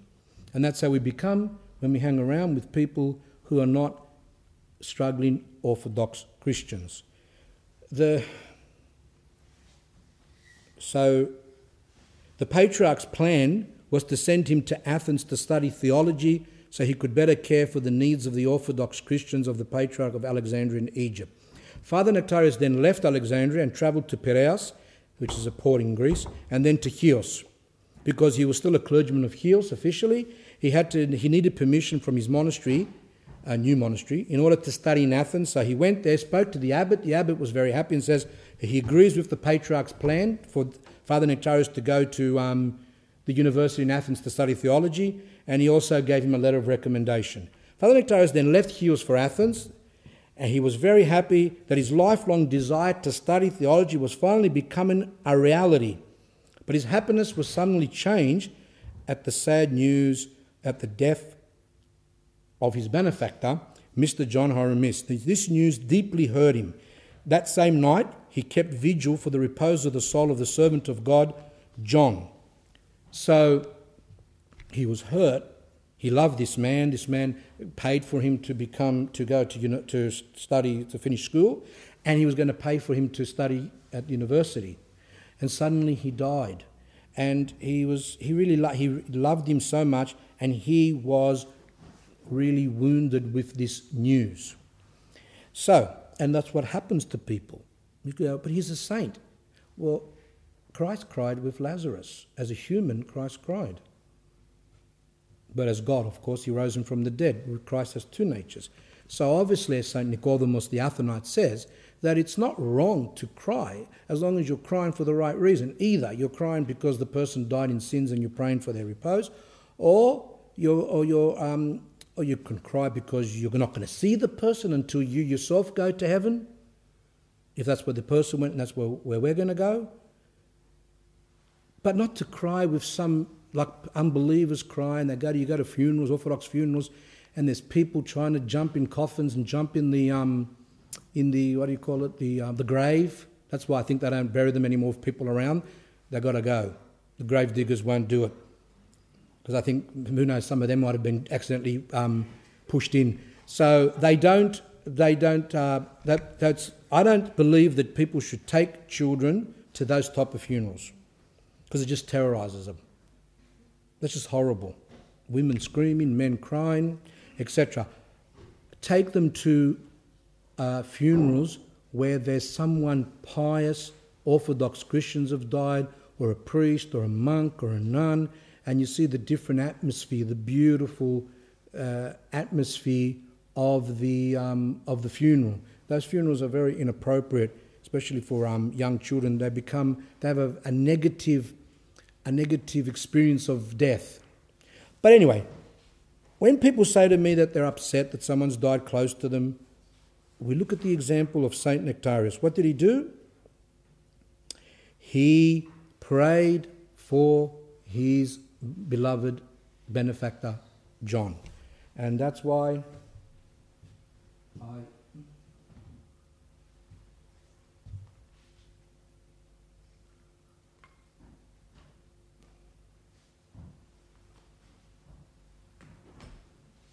Many, many people that I've um, helped and said to them, There's an akathist to Jesus Christ for a loved one who has fallen asleep. Beautiful service and has some, so, and this is what you do. Don't waste your time crying, crying, crying. I mean, obviously you're going to cry, but the person needs prayers, not just your tears. Tears aren't going to help them, but even the flowers aren't going to help them. Expensive graves aren't going to help them. What they need is prayers to help them through the toll houses, to help them for their repose. And that's why it's important. See, akathist to Jesus Christ for a loved one who has fallen asleep, and for those overseas, produced by uh, St. Paisios Orthodox Monastery in uh, Arizona. They're under the Serbian church. So people have said to me once they've once they read this, their heart begins to calm down and they begin to become peaceful. And I said, okay, also do good deeds in their name, give money to the poor, especially commemorate their name for 40 days in liturgies. That's how you help a loved one. Here we have the example of St. Nektarios that he prayed personally as well for the repose, which, which, which we do when we read those books, but also, obviously, he would have commemorated him in the liturgies, etc. With the death of his great benefactor, Father Nektarios now found himself with without financial means to study at university. He was reluctant to ask financial assistance from the Patriarch of Alexandria so as not to burden him. He decided to sit for a university exam, which won him a scholarship and 100 drachmas a month. He enrolled in theology at university in Athens in 1882 at the age of 36. 36 years old. And um, he was obviously an intelligent person because he sat for this scholarship and he got it. Some saints are intelligent, and some of our saints were very simple and they weren't academic at all. We have um, a, a mixture of saints. Some were ultra, ultra intelligent and when you've got spirituality and intelligence, that's how they do all these writings and great teachings. St. Nikolai, he was, in, he was an intellectual genius. St. Justin Popovich, educated, great fathers of the church. But when you've got intelligence and impiety, when you've got intelligence and heresy, then those people become dangerous because they're using their gift and telling people that we live in a Western society and our Christmas is at a different time for the new calendars and, and for the old. Because um, while we're having Christmas, if the, oh, sorry, with the old calendar, because new calendars have the same Christmas, when we have Christmas, the Serbians, the Russians, etc., they have to go to work or they've got to take days off. And Pascha's different, Easter, there's different days. Like this year, you know, it fell on Great Friday, fell on working day. Great Monday, the day, not Great Monday, the uh, Bright Monday, the day after Pascha, which is usually you, you don't go to work, again, people had to go to work. So, what we need to do is we need to change the calendar for, the, for, for Pascha so that we can have it at the same time as the West. See? Nice, etc. Really subtle, using emotion, using all these things. Have you ever been to Africa? You could be there and all of a sudden you're in the mouth of a lion. Just come up so slowly and engulf. That's how these people are. That's how these people are. They got intelligence and they're using their intelligence to fight orthodoxy. But whoever fights orthodoxy will be crushed. They think, they think that they're going to win, but they're not.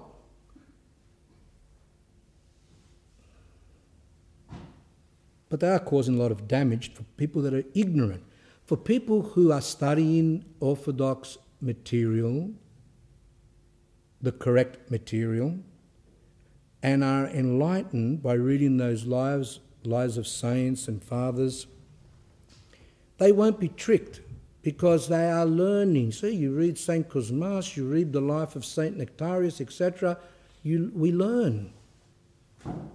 The people who these bishops and priests dupe, as we say, trick, are stupid people. People who, who haven't got time to study. Now, there are some people that are illiterate, and I feel, feel for them. But even they, if they listen, even to the gospel in church, they will pick up that something's not right. And God, if He sees someone with a good disposition, even if that person doesn't understand what's been read in church, God will enlighten that person that when they hear that type of demonic preaching, that that person will feel in their heart something's not right. So, while at university, Father Nektarios carefully studied the writings of the Church Fathers with a humble mind and heart. It was at this time that he began to write spiritual books and pamphlets. Uh, so he was studying. At the same time, he was even writing some articles, etc., pamphlets, spiritual books. In 1885, at the age of 39, Deacon Nektarios completed his studies at the University of Athens and received the degree of Bachelor of Theology after four years of study. Once again, he found himself on, on a boat back to Alexandria. On arriving in Alexandria, the Patriarch again welcomed Father Nektarios with open arms. In 1886, at the age of 40, Deacon Nektarios was ordained priest by the Patriarch himself. The church was full to capacity with the faithful. He was also made a confessor. In the Greek church, people do not automatically become confessors. In the Serbian and others, the Russian church, each priest, if they're ordained even at 20 or 21, they become spiritual fathers or confessors. That doesn't. That's. I don't like that to be truthful. That should be. The Greek has got it. Has got it correct. They give this uh, only with the blessing from the bishop to those priests who have experienced and are able to guide souls. I think that was a reason, I'm probably going to get attacked for this. I think that was one of the downfalls of Russia before the revolution was that these a lot of these priests did not know how to guide souls. That's why people used to run to the monasteries, to the Optina elders and other monasteries, etc. Mount Athos, others around to confess to people who were true physicians of the soul. And um, that's, that's a Slavic practice. Um, anyway, he was made a confessor straight away, which usually does not happen in the Greek church. It might take 10, 20, 20 years for some priest to become a confessor. But the patriarch saw that he was very, very spiritual and made him a confessor straight away. At his ordination, the patriarch praised him for his virtues and theological knowledge. Now, this praising is to me is a bit um, uh, thing. This, he actually was praising him and going on and on in the church about how great this, the, the, the, the newly ordained priest is. Obviously, if a person understands praise, they wouldn't do it. So he did it. That's saying something, which we'll see as time goes on. In response to this praise, uh, Father Nektarios just said, I, uh, he, said uh, he said that he is a sower of the word of God. He said the seed of grain is small and insignificant. When you get a seed, you throw it in the ground, and from that little seed grows trees, etc., plants. Yet when it is planted, it comes to life and keeps on producing an abundance of fruit. One little seed, you can make an orange tree, and then every year produces oranges. One from one little seed. Such is the word of God, which are not just words, but is actually so powerful that when it is preached, it plants itself into the hearts of its listeners. which, which, which is, which is his, his, his, obviously he's got it there, hasn't he? That, that's what Christ said. Spread the word. And wherever some, it says, Christ says, some fell on the ground and birds came and took it. Some fell on dry, dry ground, it couldn't grow, never had proper soil, moisture. Some fell in the weeds and was tangled up, and some fell properly and they grew and produced fruit 30, 60, 100. So St. Nektarios is saying here that this is what he believes, and this is, of course, is, is, um, is correct. The Word of God is power, and we've said this because I did that talk, which is, which is better miracles of the Word of God, and all those talks that I did a while ago. I'm not going to repeat it now. So, um, unfortunately, he continues, not all hearts are like fertile soil, and they do not accept the Word of God. The Lord is patient, however, and awaits for accept, unaccepting hard hearts to soften and accept Him and His Word. Isn't that wonderful? So, some people, even tonight, preach, preach, I'm, I'm going on and some seed that I'm saying will fall into hearts that will take it and it will grow. And other people will reject. Okay. Their hearts are not fertile, they're not ready, they haven't been softened. And what Christ does is he waits for those people, for their hearts to become softened. What does it mean by softened? The ones who don't accept the word of God are usually those who are proud of spirit. And what we say by soften is for the heart to become soft, to become humble.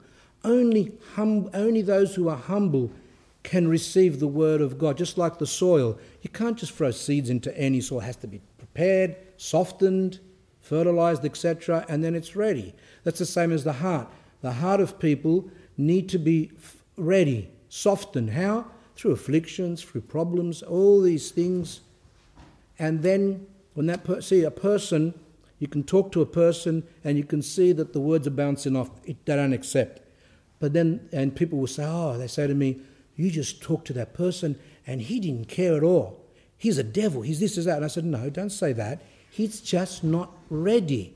And then five years later or ten years later, you see the same person after he's had a couple a divorce and a few other problems and this and that, softened, you come and you speak, and then they grab the word of God and it grows in their heart. See, some people just need smacks. We all do, actually. I didn't come to the I, I came to the church when I was around 25. But not, and it wasn't just through a few little smacks. It was, it was quite, quite bad. But thanks God, at least I'm, I, I, I, because my heart was hard. So, therefore, that's what happens. We need to be softened through afflictions and sufferings, through our falls, etc. Even people in the church. People can go to church and the word of God does not penetrate, even though they look like Orthodox Christians. They kiss icons, they even confess some of them, they do some prayers, Pharisaical, of course, they fast like the Pharisees, etc., and give, do a couple of good deeds, and they are like you say that they are leading a, a, an orthodox life, but nothing's penetrating. Their heart's still proud. They're proud, and that's why God allows for them to go through some afflictions, either a big fall, they fall into some big sin, some sicknesses, a death in the family, a loss of job. It could be many, many things, and then that person's heart becomes softened from all the afflictions, and then the word of God can grow in them. Five months later, he was given the title of Archimandrite, which again does not happen straight away. Shortly thereafter, he received the honour of being appointed preacher and secretary of the patriarchate. Like another, like he, like he became the And usually for preaching, you have to wait a while for the person to develop, etc. He was appointed two months after his ordination, or the two or three months. I'm more confused. Anyway, he was appointed quickly, and he was also given. He was appointed to the higher position of patriarchal trustee. I don't know what that means, but obviously it's a high position in the in the patriarchate there. Archimandrite Nektarios was very grateful to the patriarch for all his love and care. I am forever grateful, he would often say. In fact, he felt that way until the day he died. He always felt grateful for the patriarch's love and these things that he was doing for him. See, he either hates you or he loves you. Obviously, this patriarch loved him and gave him everything. Let's see if he gives him more. These sudden elevations caused the Holy One some concern and anxiety. He feared that the quick promotions and honour, the respect that he was now receiving from people, etc., might compromise his principles and faith. He thought that because he was getting all these positions, that he might start compromising his faith. Not to upset, you know, what happens is when you go higher, higher, higher, you usually got to be careful not to tread on toes. You got to be, you got to compromise, go with the flow, as they say. And he was scared of all that. In order to avoid such a thing, which he wholeheartedly feared, isn't that, isn't that a, a great teaching there? He feared. Feared what? Feared that he might get wrinkles. Feared that he might go grey, like today. What, what did he fear? Like today, people fear all those things. See, some women, they're scared, little thing, and operation after operation after operation. I don't know how many operations can they do operations on their stomach, operations on their thighs, operations on their backsides, operations on their face, and men are doing the same now. There was actually a special over in America where kids, eight years old, are going under the knife for cosmetic surgery. It's gone out of hand. That's what people fear today, mostly. I'm scared I'm going to get Alzheimer's. I'm scared I'm going to become grey. I'm scared I'm going to become bald. So, you know, I know some people that they said, oh, I read in a book that if you stand on your head, you won't go bald. Right? Other women say, oh, you know, if you put honey and other all these things, most of the time they're using these chemicals which goes into their skin and poisoning them. Their hair dyes, etc. They even do that while they're pregnant, so they make, make sure that they um, um, affect the child dye in their hair. It's got chemicals that goes through their hairs, through their head, through their scalp, into the system. They even say don't use those things when you're pregnant. People's love for themselves is greater than their love for their child or for their soul. Is there anyone here that can, can actually say that this has, gone, has not gone out of hand? These things with the looks and the makeups and the, and the muscles and the bodies and this and that, everything's, everything's Everything's all at that. Anyway, let's leave that because it makes me sick. We'll go on to St. Nektarios. He feared that he might become proud. That's what, a, that's what a spiritual person fears pride. Because the devil fell from pride, Adam and Eve fell from pride, Judas hanged himself from pride, and the Pope fell away from the church from pride, etc., etc., etc. Pride is the worst cancer spiritual cancer. People say, no, cancer's the worst. Breast cancer, prostate cancer, this cancer, that. No, no. Those things, they can, they, you can get through it or you might die. The main, the main thing is your soul's saved and your soul lives forever. So what? Some people might, I'm not, and don't laugh, I'm not saying it's a joke. Some people might get cancer, they might die with one breast because the other one was cut off because of cancer. That's not important. What's important is that whether you die with one breast, no breast, or other, other parts of the body that people that have, have cut out because of this, of this disease, it doesn't matter. What matters is that we are saved. That's what matters. And the worst cancer, worse than that, because cancer is a, a lot of times is a, is a stepping stone to be saved. A lot of people are saved through those sicknesses. The worst cancer is pride because pride cuts us off from God more than anything else. So, what did he do when he noticed that he was, he was scared of falling to pride? He took to great fasting, not allowing himself even water in the Egyptian heat. He would, he would also on his knees reverently read the canon of St. Andrew of Crete, the canon of repentance, which is read during Great Lent, some of you know, by fasting and tearful prayer. He was seeking God's help so as not to fall into pride and other passions. Look at that. What see the formula? The formula for pride is fasting and prayer. This type only comes out with fast and praying, prayer. Now some people might say, no, but Christ was referring to the demons, that these type only come out with prayer and fasting. Pride is a demon. And we all have it to some extent. And that's why uh, um, fasting, prayer, and um, um, are a great help to gain victory over the passions, as well as, of course, doing the commandments and all those other things I said.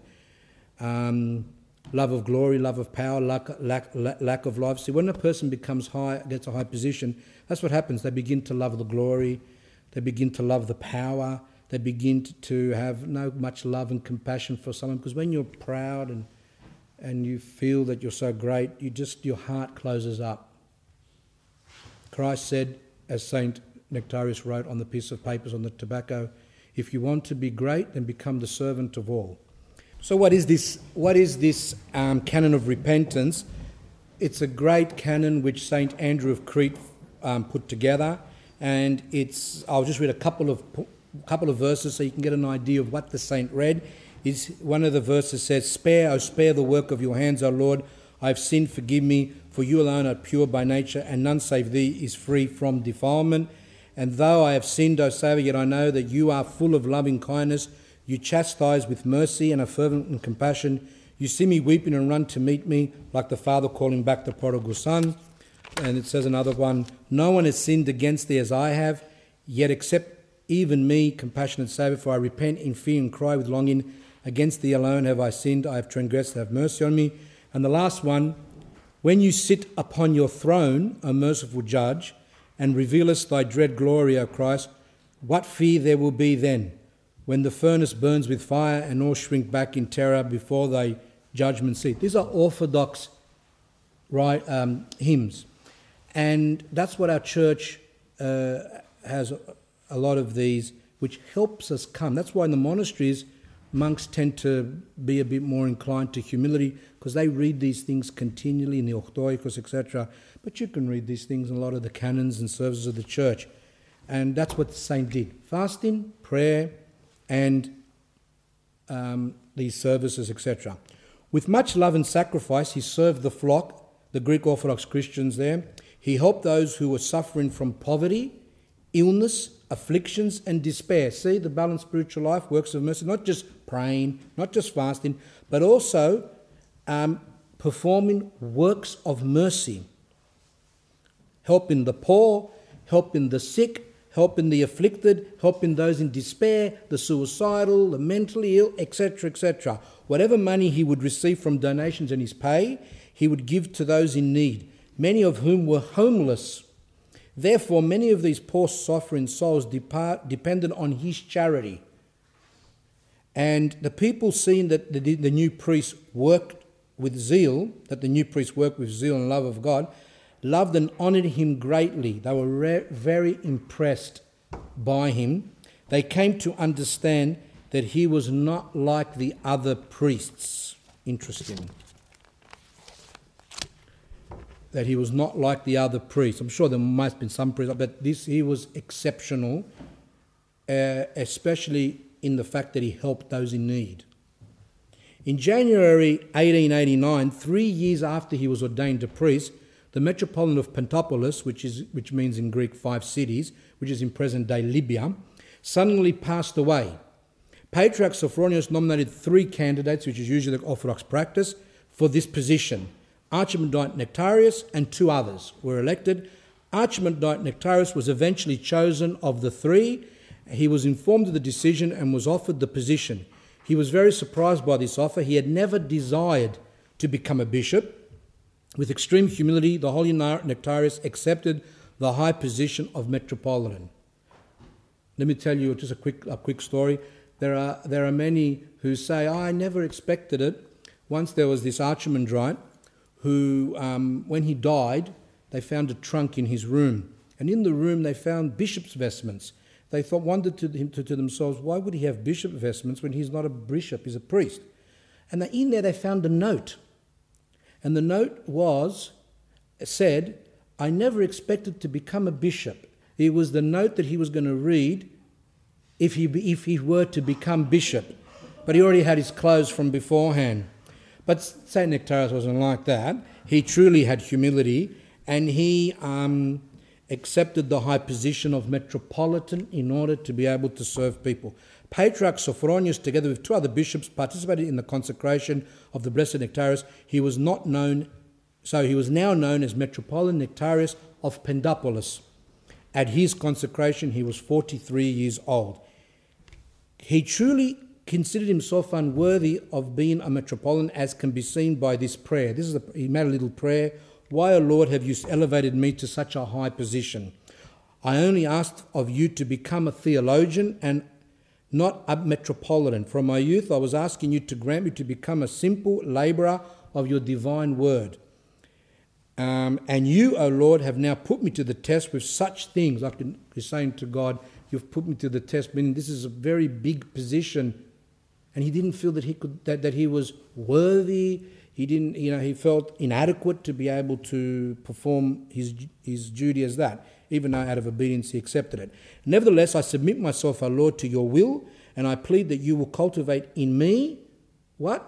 Humble mindedness and the seed of the rest of your holy virtues in a manner that you know. So he took on the position, which is a lesson. When we take on any position in the church, whether it's to become a deacon or a monk, uh, a deacon or a um, priest, a bishop, etc., we must take it with humility, asking God to give us humility so as not to fall away from pride, as many have done. This, despite all the honour he was receiving, he lost nothing of his humility and continued as before to serve his flock in Cairo, in particular the poor and the hungry, the homeless, the suffering and the sick. Something that bishops don't usually do. St. John, for example, Archbishop of Shanghai and San Francisco, he would go to hospitals, he would go, even, even though he was a bishop, he would serve the people. A lot of times bishops just stay in their office. Metropolitan Nektarios was often not paid his proper salary. Sometimes months would pass that he would not receive his salary as Metropolitan. However, whatever salary of, or donations he did receive, he gave away straight away to the poor and the needy. Because of his disregard for money, people would say about him, with regard to the Metropolitan of Pentapolis and money, they are opposites. In other words, the metropolitan and money are opposites. In what, what they're trying to say is the metropolitan never wanted to keep the money. He, whatever money he would get, straight to the poor and for other church needs. Now, someone asked me as they were helping me type up a bit of this because I don't type, but I dictate, and he said, "Why didn't they pay him?" And I said, to, and I said, "That's a good question." The reason why they didn't pay him a lot of times is because he was giving it away to the poor and the needy. If he spent it on himself, like the other bishops, on beautiful vestments and nice crowns and trips and expensive food, then they would have paid him. But because he was spending it on the, on, uh, on the poor, they were saying to themselves, why give it to him? He's just going to give it away anyway. This is the, this, the lack of spirituality which existed. At, Like today, many churches are reluctant to spend money on the poor and the needy, on missionary work, giving out books or pamphlets or icons. Uh, everyone's reluctant to give to, to do these things. And uh, there are, of course, some um, wonderful parish priests. Uh, there's one in the Greek Archdiocese gives a lot of um, uh, uh, money to the poor to help Africa, etc. And um, look at the Catholics how they do their work. You go, we shouldn't go, but anyway, if you go to if if in the Catholic Church, they actually have the booklets literature.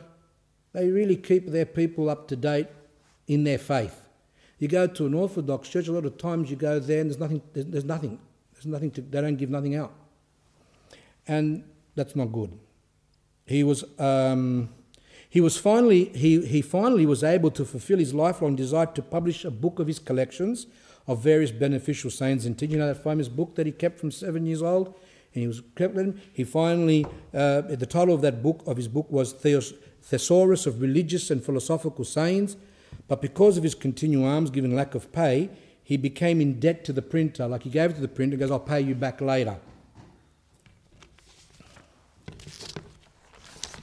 Because of Metropolitan Nektarios' virtuous life, his enlightened preaching and his care for the poor and needy, everyone looked at him with admiration and reverence. Many were surprised that a metropolitan would closely involve himself with his flock, going out, helping the poor, etc. This was even more out of the ordinary than when he was a priest. Because of this, he was much loved by the flock, and he was their joy and boast. He did in, in word, deed, and conduct, he was a true example of a hierarch like those of old, like the saints of old, St. John Chrysostom, many of these great saints who served their flock and just didn't start up in offices and things like that. The enemy, however, who always plans evil and fights against God's servants, was ready to sow his evil deeds against the saint of God. I was going to end it at that, but um, I've got 10 minutes to, might as well go into that, and then we'll go carry on uh, in the next talk, the next part. I want to do this part. So, the people were happy, but the devil wasn't happy. And the enemy, however, who always plans evil and fights against God's servants, was ready to sow his evil seeds against the saint of God. Why?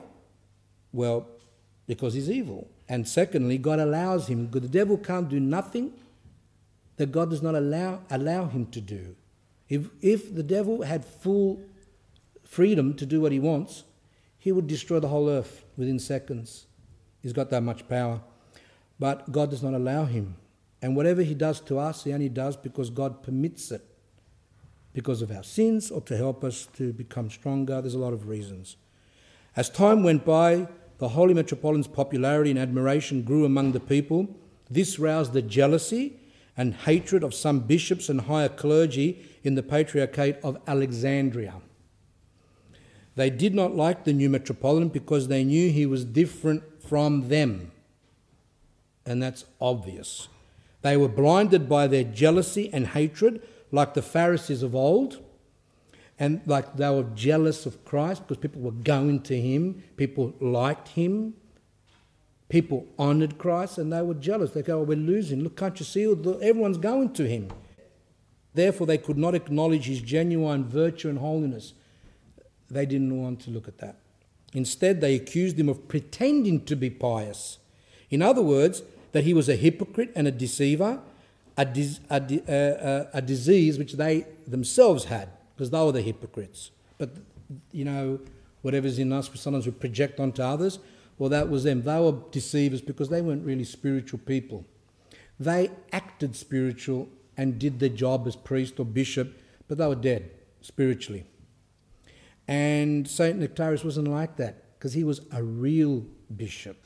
They noticed that and people noticed it, and people started to go to him and talk about him and love him and respect him and push them to the side, like when Christ came with the Pharisees and all the hype, the priests and all that. The people started going to Christ because they noticed that he was he was the genuine um, person there, uh, and the others were not, and they didn't like that. So, what did they do? These poor possessed people. They then spread rumours that Metropolitan Nektarios wished to possess the patriarchal th- throne, an ambition which never entered his mind. St. Nectarius didn't even want to become a bishop, never even thought of it. He did want to become a priest, but not a bishop. Some people do desire, and doesn't mean that's bad, because it says in the Bible, if you desire to be a bishop, that's a good thing, but you must also have humility so as not to fall into pride, etc., etc. So nothing wrong with desiring it, but not like the guy with his trunk that he pretended. That I never wanted to become. I knew a, a, a, an archimandrite from Greece who helped me a lot in my spiritual life in the beginning, and he was um, an abbot.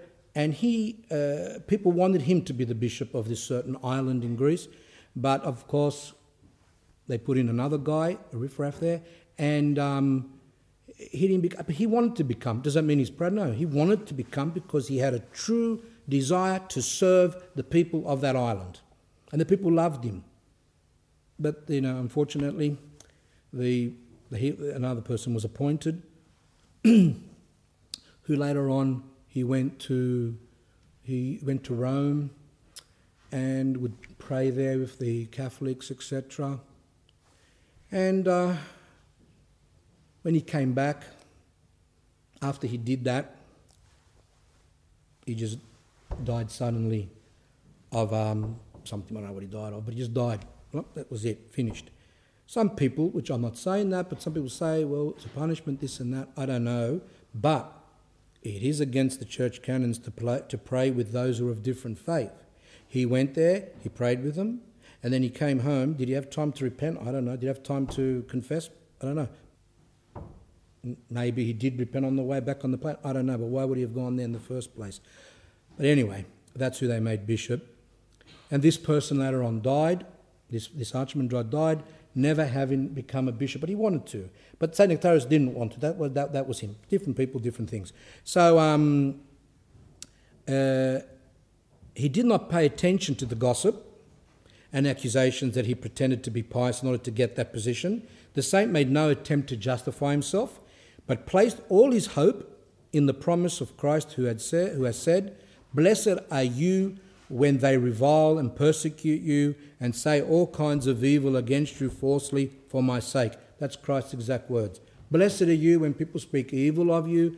Woe if people speak all highly about you. And that, it, that's, that's part of the Christians, the, the Orthodox faith, that those who want to live in Christ will be persecuted, etc. Instead, with a good conscience, he continued to walk the path of the Lord in all righteousness and truth. He knew he didn't want to become patriarch. He ignored them. He continued on with his work. But rumours were not enough for these evil clergymen, bishops and priests. They went a step further and slandered Metropolitan Nektarios to the patriarch to Patriarch Sophronius, saying that he was pretending to be humble and pious only because he was after the patriarchal throne. They claimed that because of his popularity with the people was reaching such a high level, he would be able to have the patriarch dethroned and have himself elected in his place. Offness. But that's what they said to him. Now let's see if the patriarch believes them. The patriarch was troubled with this accusation because he knew that Metropolitan his spiritual child, was truly loved by all the people. He knew that and that he performed all his duties in a godly manner. The patriarch also knew that the holy metropolitan sincerely showed love and reverence toward him and considered him as his great benefactor and spiritual father. Because remember, he sent him to university, ordained him a priest, gave him all these positions, and then even made him metropolitan. So the patriarch knew that Metropolitan Nektarios loved him, etc., etc. So he came now, what's going on with all these accusations. Unfortunately, the patriarch believed the false accusations of the enemies of the blessed Nektarios. The patriarch lost confidence in the Holy Metropolitan, started to doubt maybe it's true. He actually believed that he was in danger of losing his throne and therefore began to mistrust the Holy One. Without speaking to the Metropolitan, the patriarch decided to write him a letter. He didn't ask him to come in to his office and say, um, Is it true what I'm hearing? So one day, Metropolitan was in his room and a deacon came, knocked on the door. He had an official letter from the patriarch. The letter read as follows. This is from Sophronius. It says, The Metropolitan of Pentapolis, Nektarios, is relieved of his duties as administrator of the patriarchal office of Cairo, as well as patriarchal representative and member of the Synod of the Church. His Eminence is allowed, however, if so pleases, to retain his room for sleeping, studying, and writing, to take meals in the dining room with the other clergy, and to remain in general on the patriarchal grounds. Furthermore, he is allowed to perform the sacraments when called upon, such as um, matrimony, baptism, funerals, memorial prayers for the dead, and feast days. He is forbidden to travel to, the, to other cities within the jurisdiction of the Patriarchate, even to the old city of Cairo, without authorized per- permission. In other words, he was knocked off his throne. Um, so he was allowed to stay in his dorm, in, in the dormitory there, in the, in the patriarchal.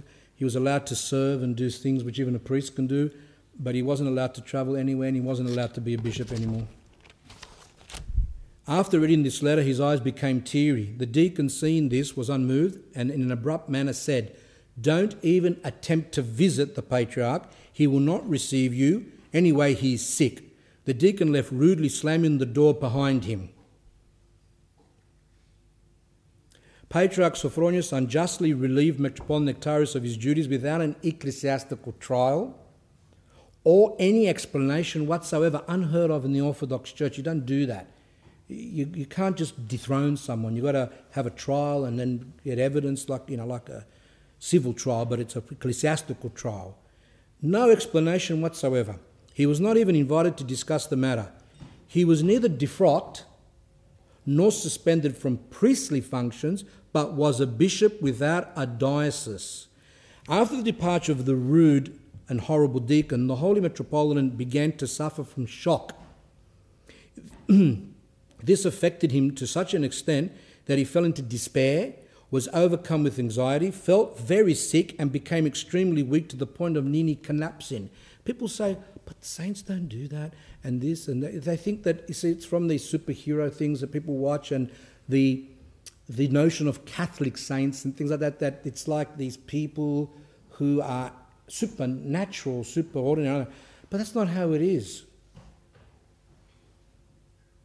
He was he was like stabbed in the heart, and he became sick, and he was nearly ready to collapse. And we have two little examples in the Lives of Saints, which was re- read on um, Bright Tuesday Saints Raphael, Nicholas, Irene, the newly relieved martyrs of Met- Mytilene, Lesbos. Commemorated on Tuesday, Bright Week. Saint Raphael, a priest, was tied to a tree by the Turks, and they sawed his head off through the jaws. Saint Nicholas, his deacon, witnessed this and died immediately from the shock. See, he had a he's shocked. I don't know what he have a heart attack. Whatever happened, he died. Obviously, the, the, the other saint was died because they cut off his head. But the other, the, the, the saint, the other saint, the deacon, witnessing this, died immediately. So people have a wrong view that saints don't get upset, that they don't suffer, that this is wrong. Saint Sophronius, not the one that we're talking about, this is Saint Sophronius, who's commemorated on the 11th of March the, the Arabs captured the holy city of Jerusalem. He was patriarch of Jerusalem uh, in the 7th century, I think. Saint Sophronius, patriarch of Jerusalem, became weighed down with the fatigue of confessing the faith and the distress of seeing the holy city in the hands of the Muslims. He prayed to God to take him from among the living on earth so that he would not witness the desecration of the holy places. Because when, they, when the Muslims would attack, they would do horrible things on the altar and, and a lot of things. And he didn't want to see that. He wouldn't be able to cope with it. And he prayed to God and said, Take me so I don't see this. God heard his prayer and took Sophronius to himself. Another saint, which I can't remember the name, died from his grief of witnessing the persecution of the church.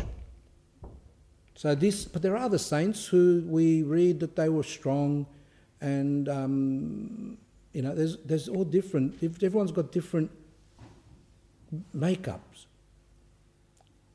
But to say that Saint Nektarios was a saint was unaffected is ridiculous. During this physical and spiritual crisis, which he also had one, remember, in, in um, Constantinople, remember when he cried and because he had no one, he had no clothes and all that? He began to pray for help and strength to be able to endure this temptation. He then felt a calming and joyous feeling come upon him. After this, he was able to say, Thy will be done. See, when we go through afflictions, when we suffer, we turn to God and we ask God to help us. And then when God gives us His grace, then we begin to calm down and we begin to accept His holy will. But people don't do that. They go through afflictions and problems, as I said, because it's disconnected. See, their everyday life, their spiritual life, supposedly, the church, is separate to this. So this, they're going through afflictions, and they don't bring the two together to pray. They just say, it's two different things. I can't, and, and you're supposed to pray during these times. And then you feel God's grace come, especially when you're in these situations like he was. He accepted this injustice and bitter trial with much thanksgiving toward God because he was accounted worthy to suffer slander unjust persecution and dismissal without being responsible in any way. See, when he came to himself after prayer, he, was, he had that strength to be able to say, Thy will be done, and, and, and to feel, um, as you'll see, the majority, of his, the majority of his persecutors who drove him out were actually bishops of the church. They can be described as false shepherds who were ambitious for power and glory. In other words, they were enemy of virtue. They don't, they, they don't like to see virtue. And I add, enemies of God. St. John Chrysostom actually said that someone asked him, What do you fear the most in this world? Because I fear nothing more than bishops, even though he was a bishop. Because a bishop in power, if he goes off, is like a monster. One of the Optina elders was asked the reason that people persecute, were persecuting the elders of Optina. He said that there are two reasons. Either they are leading a sinful life, doing really bad sins, in that case, they will go against the holy elders, or, this is wonderful, they're leading a Pharisaical life. In other words, they're doing everything supposedly spiritual, but their spiritual life is external, it's not internal. They also persecute those who are doing God's word. Actually, I find them. See, the others that are off, if they're smoking and they're doing bad, you can, you can see it and you kind of, kind of say, well, who's going to listen to them? But these other people, these people act spiritual. And yet they are alien to God's grace. They become enemies of God's grace. They don't want God's grace. We've done that in other talks. Anyway, Metropolitan Nektarios remembered the words of the gospel. Blessed are those who are persecuted for righteousness' sake, for theirs is the kingdom of heaven. A servant is not greater than his master. Christ said, If they persecuted me, they will also persecute you. The saint was experiencing a similar temptation to those of the great and well known holy fathers of the Orthodox Church, such as St. John Chrysostom, St. Athanasius the Great, St. Flavian of Constantinople, and many, many of our saints were persecuted.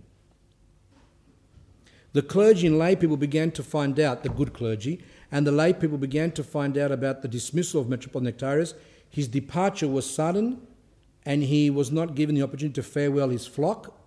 The, fair, the faithful wept at the loss of such a good shepherd, for they were very devoted to him. Those who were especially hit by the news were the poor and needy who depended on his charity, but the saint was nowhere to be found. He was told to stay there and just do. No more than two and a half months had passed since the deacon had brought the first letter. Suddenly, another two letters came.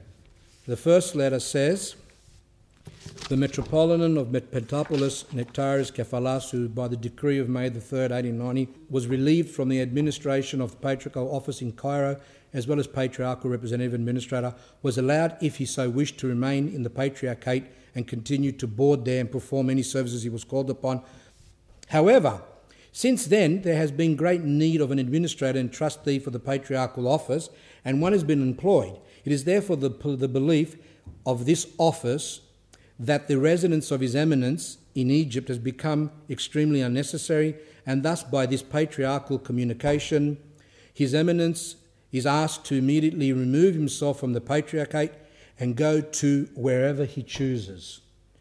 He's he is hereby given the enclosed patriarchal letter of release as well as the necessary travel expenses of 1,000 francs. He is also notified that all his accounts have been fully paid and that he has received all his salaries up to the time it was necessary and that he has nothing more to be paid uh, by our patriarchal throne. And it was signed by Sophronios of Alexandria, 17th of July 1890. And the letter which came with it was his formal dismissal. His Holiness hereby gives the letter, gives this letter of release to the previously enlightened Metropolitan of Pentapolis, Mr. Nektarios Kephalas, who, unable to become accustomed to the climate of Egypt, see the lies, is migrating and is allowed to perform his priestly duties wherever he goes, following, of course, notification permission of the local church authority wherever he is.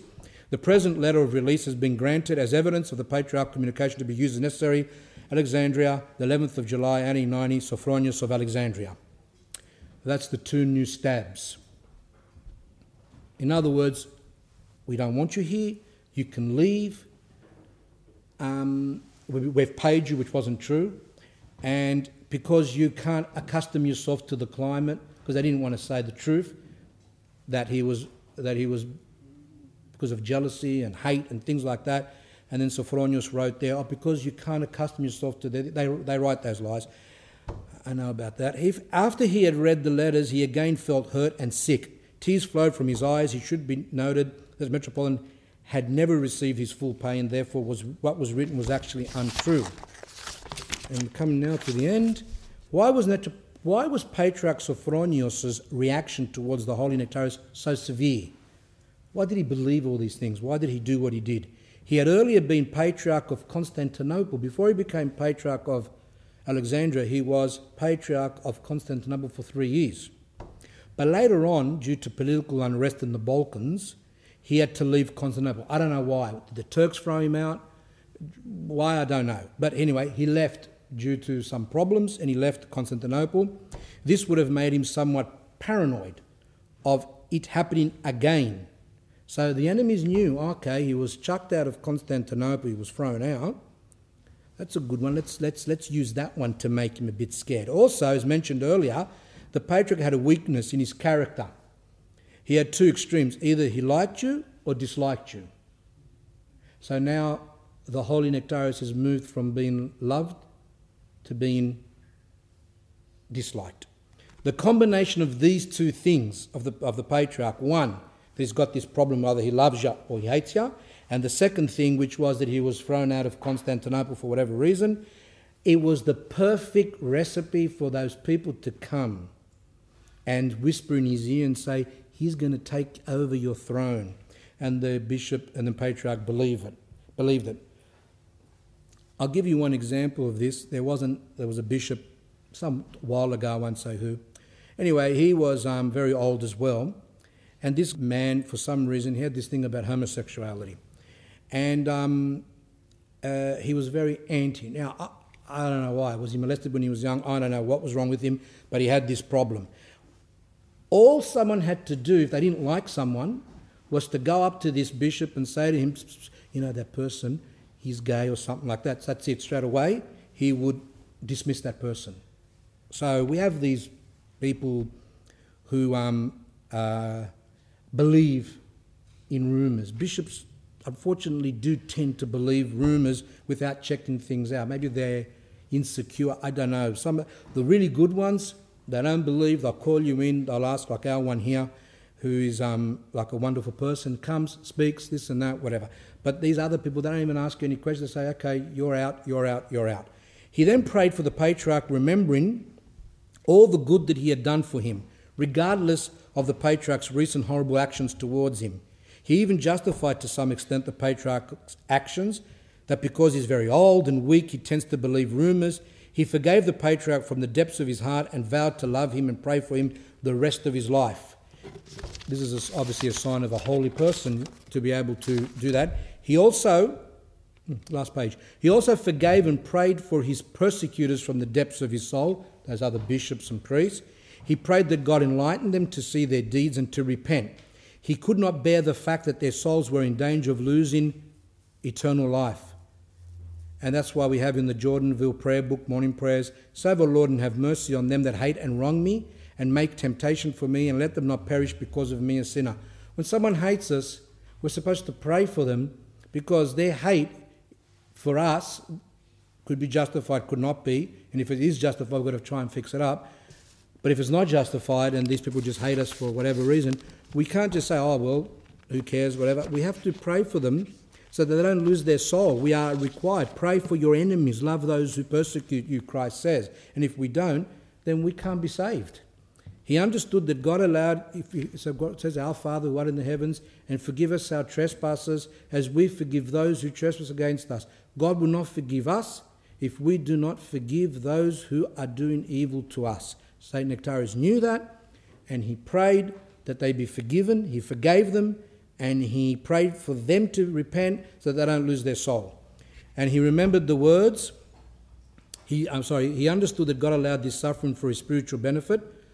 Thy will be done, he prayed. He also remembered the words from the gospel. Blessed are you when men, when they revile you and persecute you and say all kinds of evil against you falsely for my sake. Rejoice and be exceedingly glad, for great is your reward in heaven, for so they persecuted the prophets who were before you. That's Christ's word. the people of Alexandria began to demand an explanation from the patriarch for the dismissal of Metropolitan Nektarios. The Holy One decided to secretly leave for Greece immediately in order to avoid a disturbance in the Church of Alexandria because people were becoming very upset. They were demanding from the patriarch, why is this, why is this happening? And St. Nektarios was scared it's going to become like problems, so he decided to leave. So, the slandered and persecuted Metropolitan was forced to leave Alexandria with very little money, a few bags, and um, whatever money he had, he also had to pay off the printer. So basically, he left with nothing, and he left Alexandria as um, as a bishop with no throne. Basically, he was in limbo, and that's not happened before in the Orthodox Church. And that's why I decided to um, end the talk. So I went a bit quick because there was a lot of content, but I'm glad that I got through my 51 pages. And um, are there any questions or nothing really much? People are hungry. Any? Um, did you, um, during the time that he was growing up, did he have any contact with his parents? Like, oh, well, I missed something that when I was. They don't mention it, but uh, when he went, when he was living in Chios, for those years as a layperson, seven years, and then as a monk until he left, and um, when he went to study, he was going back and forth. I think his parents were still there. So they knew that he'd become a monk and all that? Yeah. Well, they were there in the in Chios at the time. Any other questions? It was 1940 when he left his parents. And um, I just wonder how come it's someone who's 14 can look after themselves. I suppose that's probably God's help, but we see it sometimes in real life, and some children are more mature than the other. So do you think it's biological or that's still God's grace? These children were brought up with responsibility. They're not brought up in front of the television like today. The children of today are quite irresponsible. They don't, they don't understand responsibility. Most of them are like um, emotionally backward. They haven't even, like they could be 15 but their emotions, because they haven't developed properly, their emotions could be that of a seven year old. You've got adults which are 30 or 40 which act like eight year old kids because their emotions haven't developed. Because when you sit in front of television, when you're not given love, when you're not instructed in, in properly, then you don't develop properly. And, um, and that's why today people are getting married at 30 and 40, 40 years old because they really are immature. I mean, people today 25 and 30 are still partying. But in those days, people used to get married. Girls used to get married at 15, 16, and boys used to get married around 18. And it's more of a thing, and they had responsibilities, they had chores, they had this and that. Today, that doesn't, that doesn't, much, that doesn't much occur. And as a result of that, children uh, today, teenagers, very immature and, um, and grossly uh, irresponsible. You know, that's why they want to remove homework there's a whole movement now to remove homework from the schools. Um, not all the schools, but some schools are saying because the kids are going home, they're all day at school, and they go home and do homework again, and they're not doing any chores. And some principals are saying, well, you know, why don't they do proper homework, which is helping with the kitchen, helping with duties, helping with chores, to make them responsible because these people are growing up and are totally worthless. They might know um, the three types of rocks igneous, metamorphic, and sedimentary, but that's, a, you know, they might know some algebra, uh, but they can't fry an egg. So um, I don't know, what are, what are you going to do with them? And they, they've got to have mummy to do it all for them. So it's a bit too much. Any other question? Um, regarding the talk St. Nektarios, what happened um, after that with the patriarch and the rest of the bishops? Did they. Give me your address, I'll send it to Serbia because that's part two. I'll send you a gift to Serbia. I'll send you part two if you like. And because um, the, the family here is leaving, they're going to Serbia for good. And um, so, uh, yeah, I can send it to you just after you find email me. But we, we're going to have a part two. If I say now, then people are going to get upset. They're going to say you spoilt the second part of the story. God willing, in six weeks' time, we're going to do the Paraklesis in English to the saint, and then we're going to go on to part two.